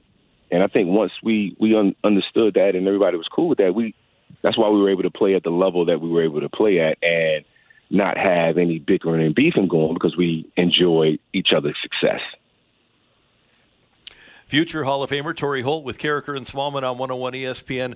Torry, you mentioned the off-field thing, the the car situation where somebody spilled a drink. But what about on the field? Whether on the practice field or on in, in a game, what is the standout moment for you in your mind's eye when you think of Isaac Bruce? What is that moment? The again, the ultimate competitor. When we were in training camp one year, and I think, and we were we were all gearing up to get ready to fight the fight the defensive backs you know, and Isaac was was leading that charge. so I, I knew right then. I said I, I knew right then that I could rock with him. You know, I knew right then because he competed. He stood up for himself. He stood up for the group, and um, so that's one uh, one thing amongst others that that I remember. Uh, but from that day on, we just competed, Randy. We just competed our butts off. Uh, he again set the standard for what it was, what it should be like um, I've always said he's an ultimate competitor, ultimate professional, um, and then the things too that he does off of the football field in regards to the community there in St. Louis and even back in, in, in Florida also sticks out uh, to me as well. And he continues to do that. I just that's just who he is. That's just who. That's just his makeup. And uh, and he showed that every single day he came into that room. You know, again, a guy that didn't talk much, but when he played, uh, you can his play did a lot of talking for him. And Torry, we were reminiscing with Kurt earlier about that first San Francisco game, the game at the Dome in '99, and you were a rookie. And uh, Kurt was talking about how he was Isaac was passing along how important 49er week was. And I was telling Kurt, I got the impression during that week that his demeanor was just different going into that game. You were with him every day in receiver meetings. What was it like leading up to that that home 49er game in 99. What was Isaac like? Um, I mean, from what I can remember, outstanding practice. Certain, like you mentioned, he was certainly locked in. You know, I was just getting. You know, I'm rookie, so I'm I'm I'm trying to get an understanding of what this what this you know what this rivalry means, and I'm also trying to make sure that I know my assignment so I don't screw it up on Sunday. So that's kind of what my mind mindset was. But and then when I got out on the field on Sunday, I was I was able to watch a Hall of Famer receiver uh, really go to work. Uh, I mean, he was he was insanely great that day. Uh, it was it, it was a, it was a for me it was a welcome to the National Football League type of a moment. Watching someone else do their thing that plays my position. Um, so I, I knew from that day how serious the robbery was. And then I also understood what it took uh, to compete at such a, a high level, and I wanted to do just that and more and better. And and, and that all, and that all and that all started with uh, watching Isaac really dominate uh, the forty the 49ers, you know, pretty single handedly. Uh, one of the better performances that I've ever seen from a wide receiver. Torry Isaac said something uh, a few weeks ago. He was being interviewed, and he said something about himself and about you. He was asked about the best wide receiver duo of all time, and he was asked yeah. if he thinks that you and Tor- you and he were better than Randy Moss and Cris Carter, and he said yes, you guys are the best wide receiver duo yeah. of all time because no you won a Super Bowl. Torry, your thoughts on that statement? No, I, I when I when I when I've heard that this isn't the first time Isaac did something like this. You know, when we were playing, he mentioned Tampa, mentioned when we were playing Tampa Bay that we were, we were he was guaranteed that we was going to win that game, and they came and said, "Well, what, what do you feel about that?" I said, "Well, we're going to guarantee I'm guarantee you that we're going to win that game." You know, when the when the OG when the OG speaks, you know, you you you follow. You know what I mean? Because I know it's coming. I know it's coming from a good place, and um, so what what what do you expect for him to say? We are. I agree. We we are the one of the best duos, or the best duos in, in the National Football League. Um, and again, you have to have that kind of confidence. You have to carry yourself in that manner if you're going to uh, become that. So, um, 100% totally rock with Isaac on that. That's my man. So I go to war with him any day. Torry Holt, you have an experience that 99.999% of the people in the world will never have, and that is being a champion on a professional sports team. What's that been like for you when when this group gets back together or texts or you're on a phone call? I have to believe because most of the teams that I've seen like you, it's like you've never been apart. It's the best. It's it's it's, the- it's the it's the best, Randy. Um, as you mentioned, you know, we text each other, uh, we call each other. We when we do see each other, like this weekend, you know, everyone, there's gonna be a lot of guys that be seeing each other. It's just like we pick pick right up where we left off. But that, but when you win something as as sacred and as as as um, as big as a Super Bowl, you're connected for life. Um, because if one thing we can do is when we get back we can go back to those moments, and those moments make you feel good, and whatever else is going on in your life at that particular time goes away because you put you immediately put yourself in that moment uh, that we all went through. And I remember Coach uh, Vermeil and Coach Martz and them just talking about you know us being in you know special place, special time, you know. And, and how important and big this is, and to cherish it, and to and Coach Vermeil was always big about um, letting us know it's okay to talk to each other and express how we truly feel. And so when we're when we're around each other, we get an opportunity to do that, whether it's on text or when we get together.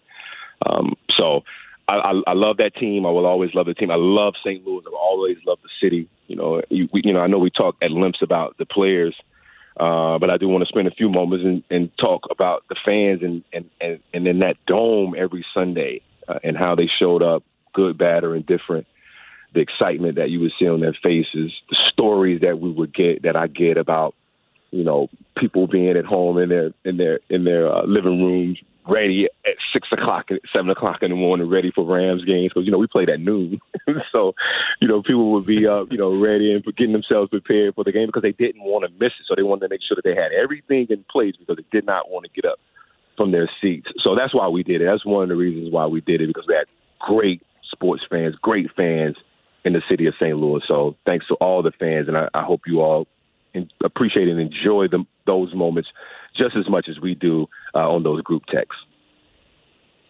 That's very well said. Torry, Michelle, and I really like it here in Canton, and we're going to be here when you get inducted. Yes, confirmed. That sounds good. That sounds really good. So let's let's let's uh, let's uh, let's keep praying and hope and hoping for the best. I hope I'm there one day. Yeah, we do too. Torry, thanks so much for the time. We appreciate it, and uh, can't thank you enough. Love you. Have a great day, and we'll talk to you soon. Absolutely. Thank you, Randy. I appreciate it. Michelle, take care, love. Thank you. Talk to you, Torry. That is the great Torry Holt on 101 ESPN. All right, coming up, we're going to try to uh, connect with our buddy D'Marco Farr. He's actually on a layover in Denver, uh, making his way here to Canton. So hopefully, we'll be able to get to D'Marco next on 101 ESPN. We're right back to the Karraker and Smallman podcast on 101 ESPN. Now steps back, rolls left, rolls right, in bad trouble back at the 40. He gets away somehow, fires downfield. There's Dyson. Dyson at the 10. We had just played eight snaps of, of gung ho, balls out football, and that was all we had. Everybody was out of gas. Hey, Uno, I think you went out of the game with 26 seconds to go. You went out of the game with 26 seconds to go. Jane, back up. Woo! Back up. And he looked at me right after he said that, and I about threw up on him. Really, I, I couldn't watch. All right, guys. Last play of the game. McNair will work out of the shotgun. First thing on my mind was, please don't run. Because if he runs, there's nobody out there that's going to catch him. When he let that ball go, there was a sense of relief. My God, thank you. We got a shot. McNair drops, throws right side for Dyson.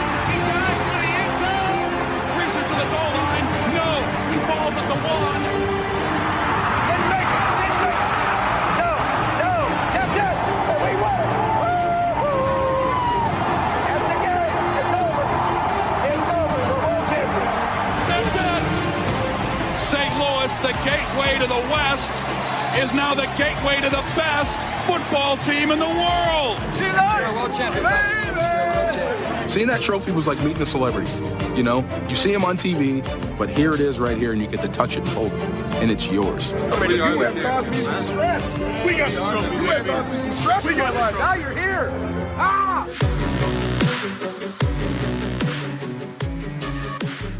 That is from the NFL Films America's Game, and conveniently for them and for us, part of what wound up on the cutting room floor is that when I uh, when D'Marco Farr left the game, he never missed a snap because there was a timeout, so he never missed a play. But uh, you're leaving the game with 26 seconds left in the Super Bowl. That did, that did land there.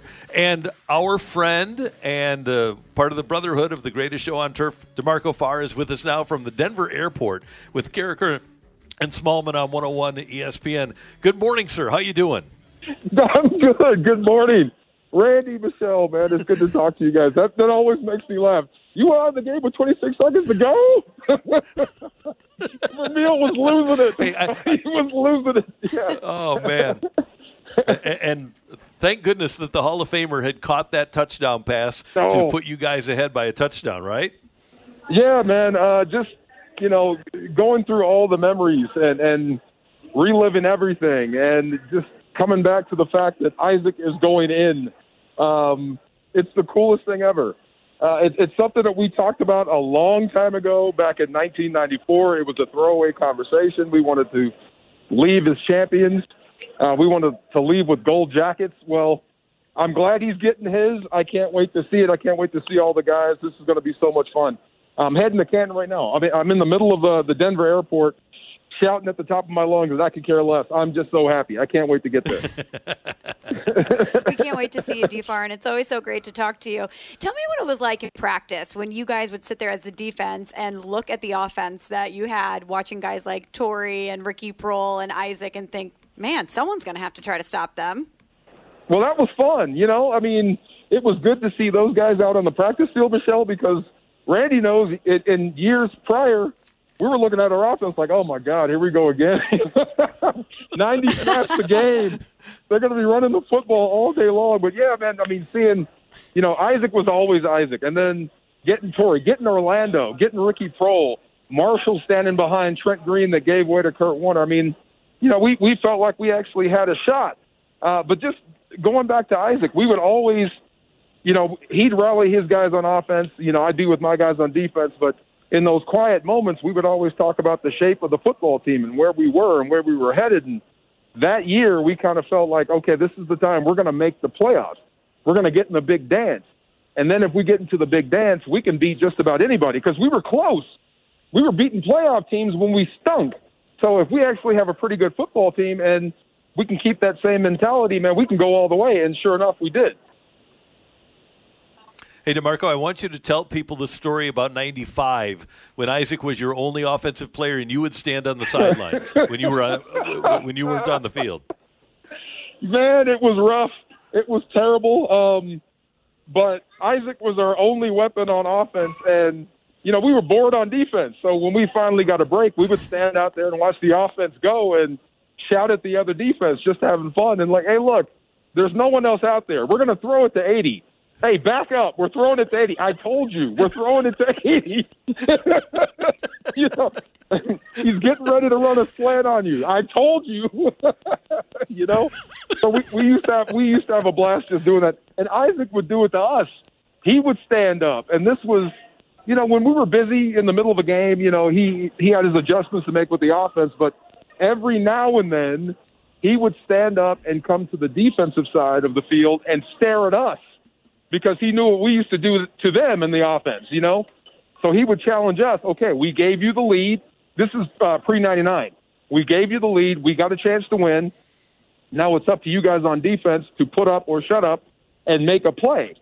You know, he, he wouldn't say he wouldn't say much. He would just stand there with the towel and stare at us and challenge us. If you're going to shout at us, I'm going to stare at you. Let's make a play. Let's win this game and let's bring home a victory.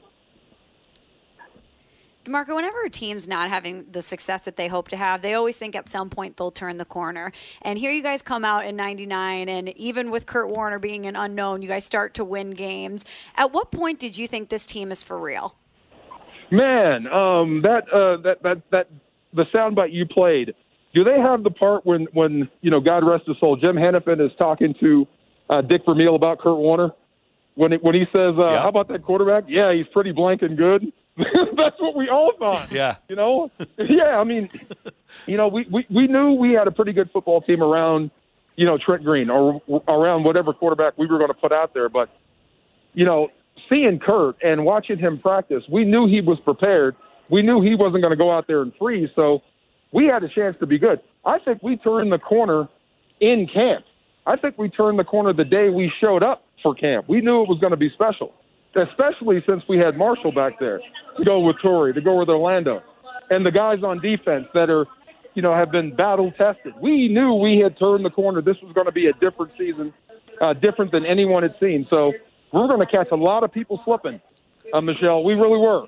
Uh, and I loved our battles with the old NFC West rivals like Atlanta, uh, running past them, finally getting past San Francisco, uh, finally shutting up those bums in Carolina from talking all that trash, running past them. That was, we knew in training camp it was going to be that sort of year. DFAR, what is your Isaac Bruce Hall of Fame moment? What what moment that Isaac had in a game or a practice or in one of those conversations that you guys had is seared into your mind that makes him a Hall wow. of Famer?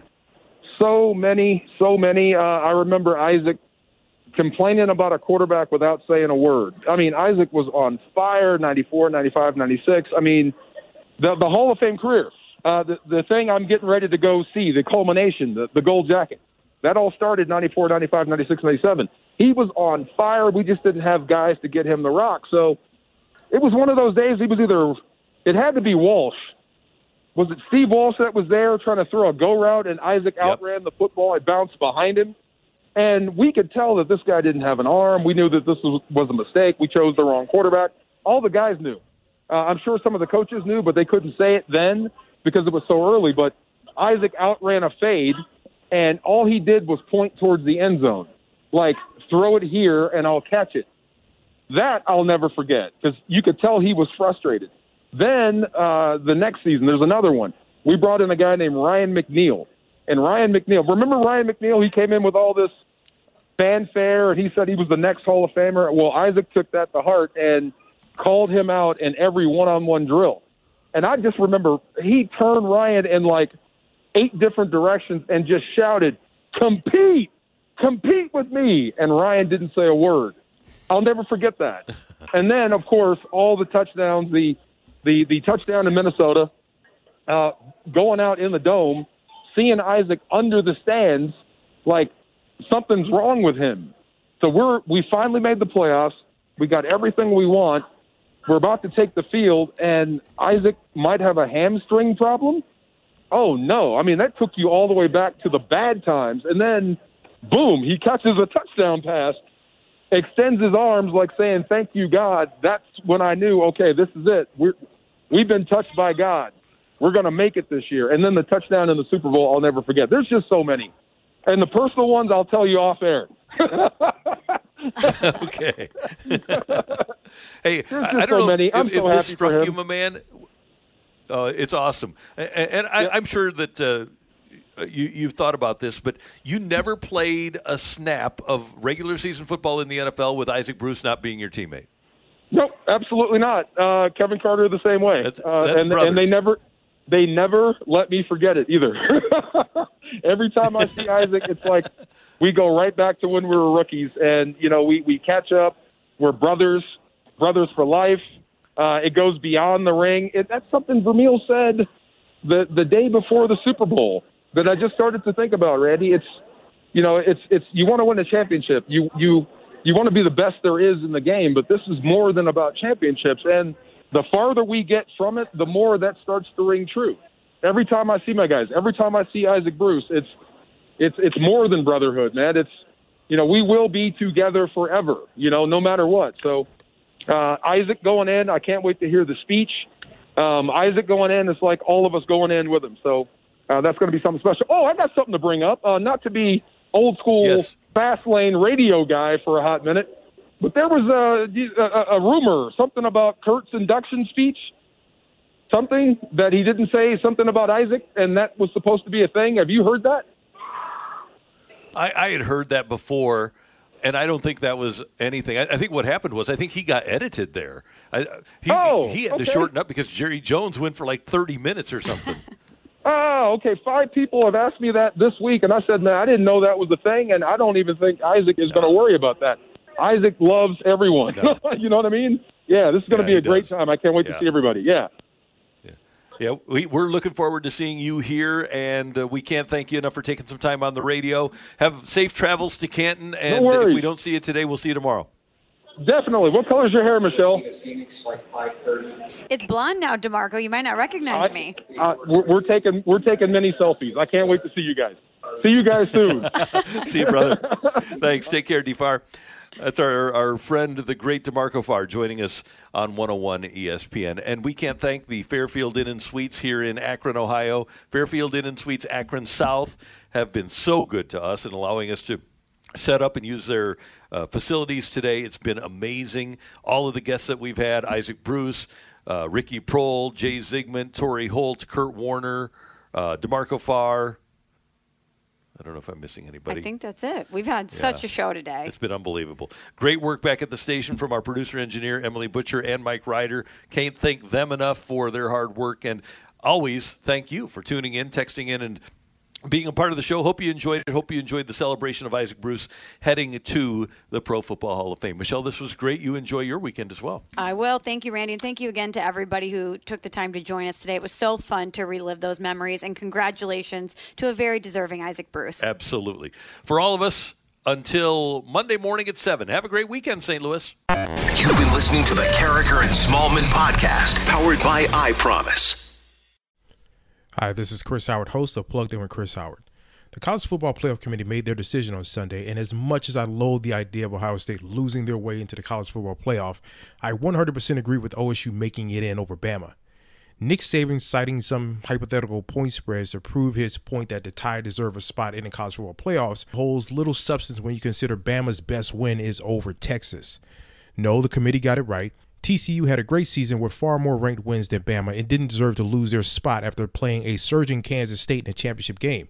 And Ohio State, while not playing some of their best ball later in the season, was still 12 0 until they came face to face with my Wolverines.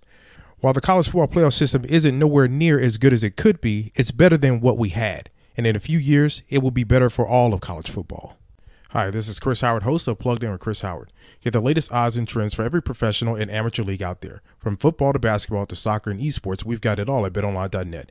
And if you love sports podcasts, you can find those at BetOnline as well. And don't forget BetOnline for the NHL, MMA, boxing, and golf. Head to the website today or use your mobile device to learn more. BetOnline, where the game starts. Hey, hon, what you doing with your phone? Do flowers have best friends? I don't know. Hey, look. Whoa.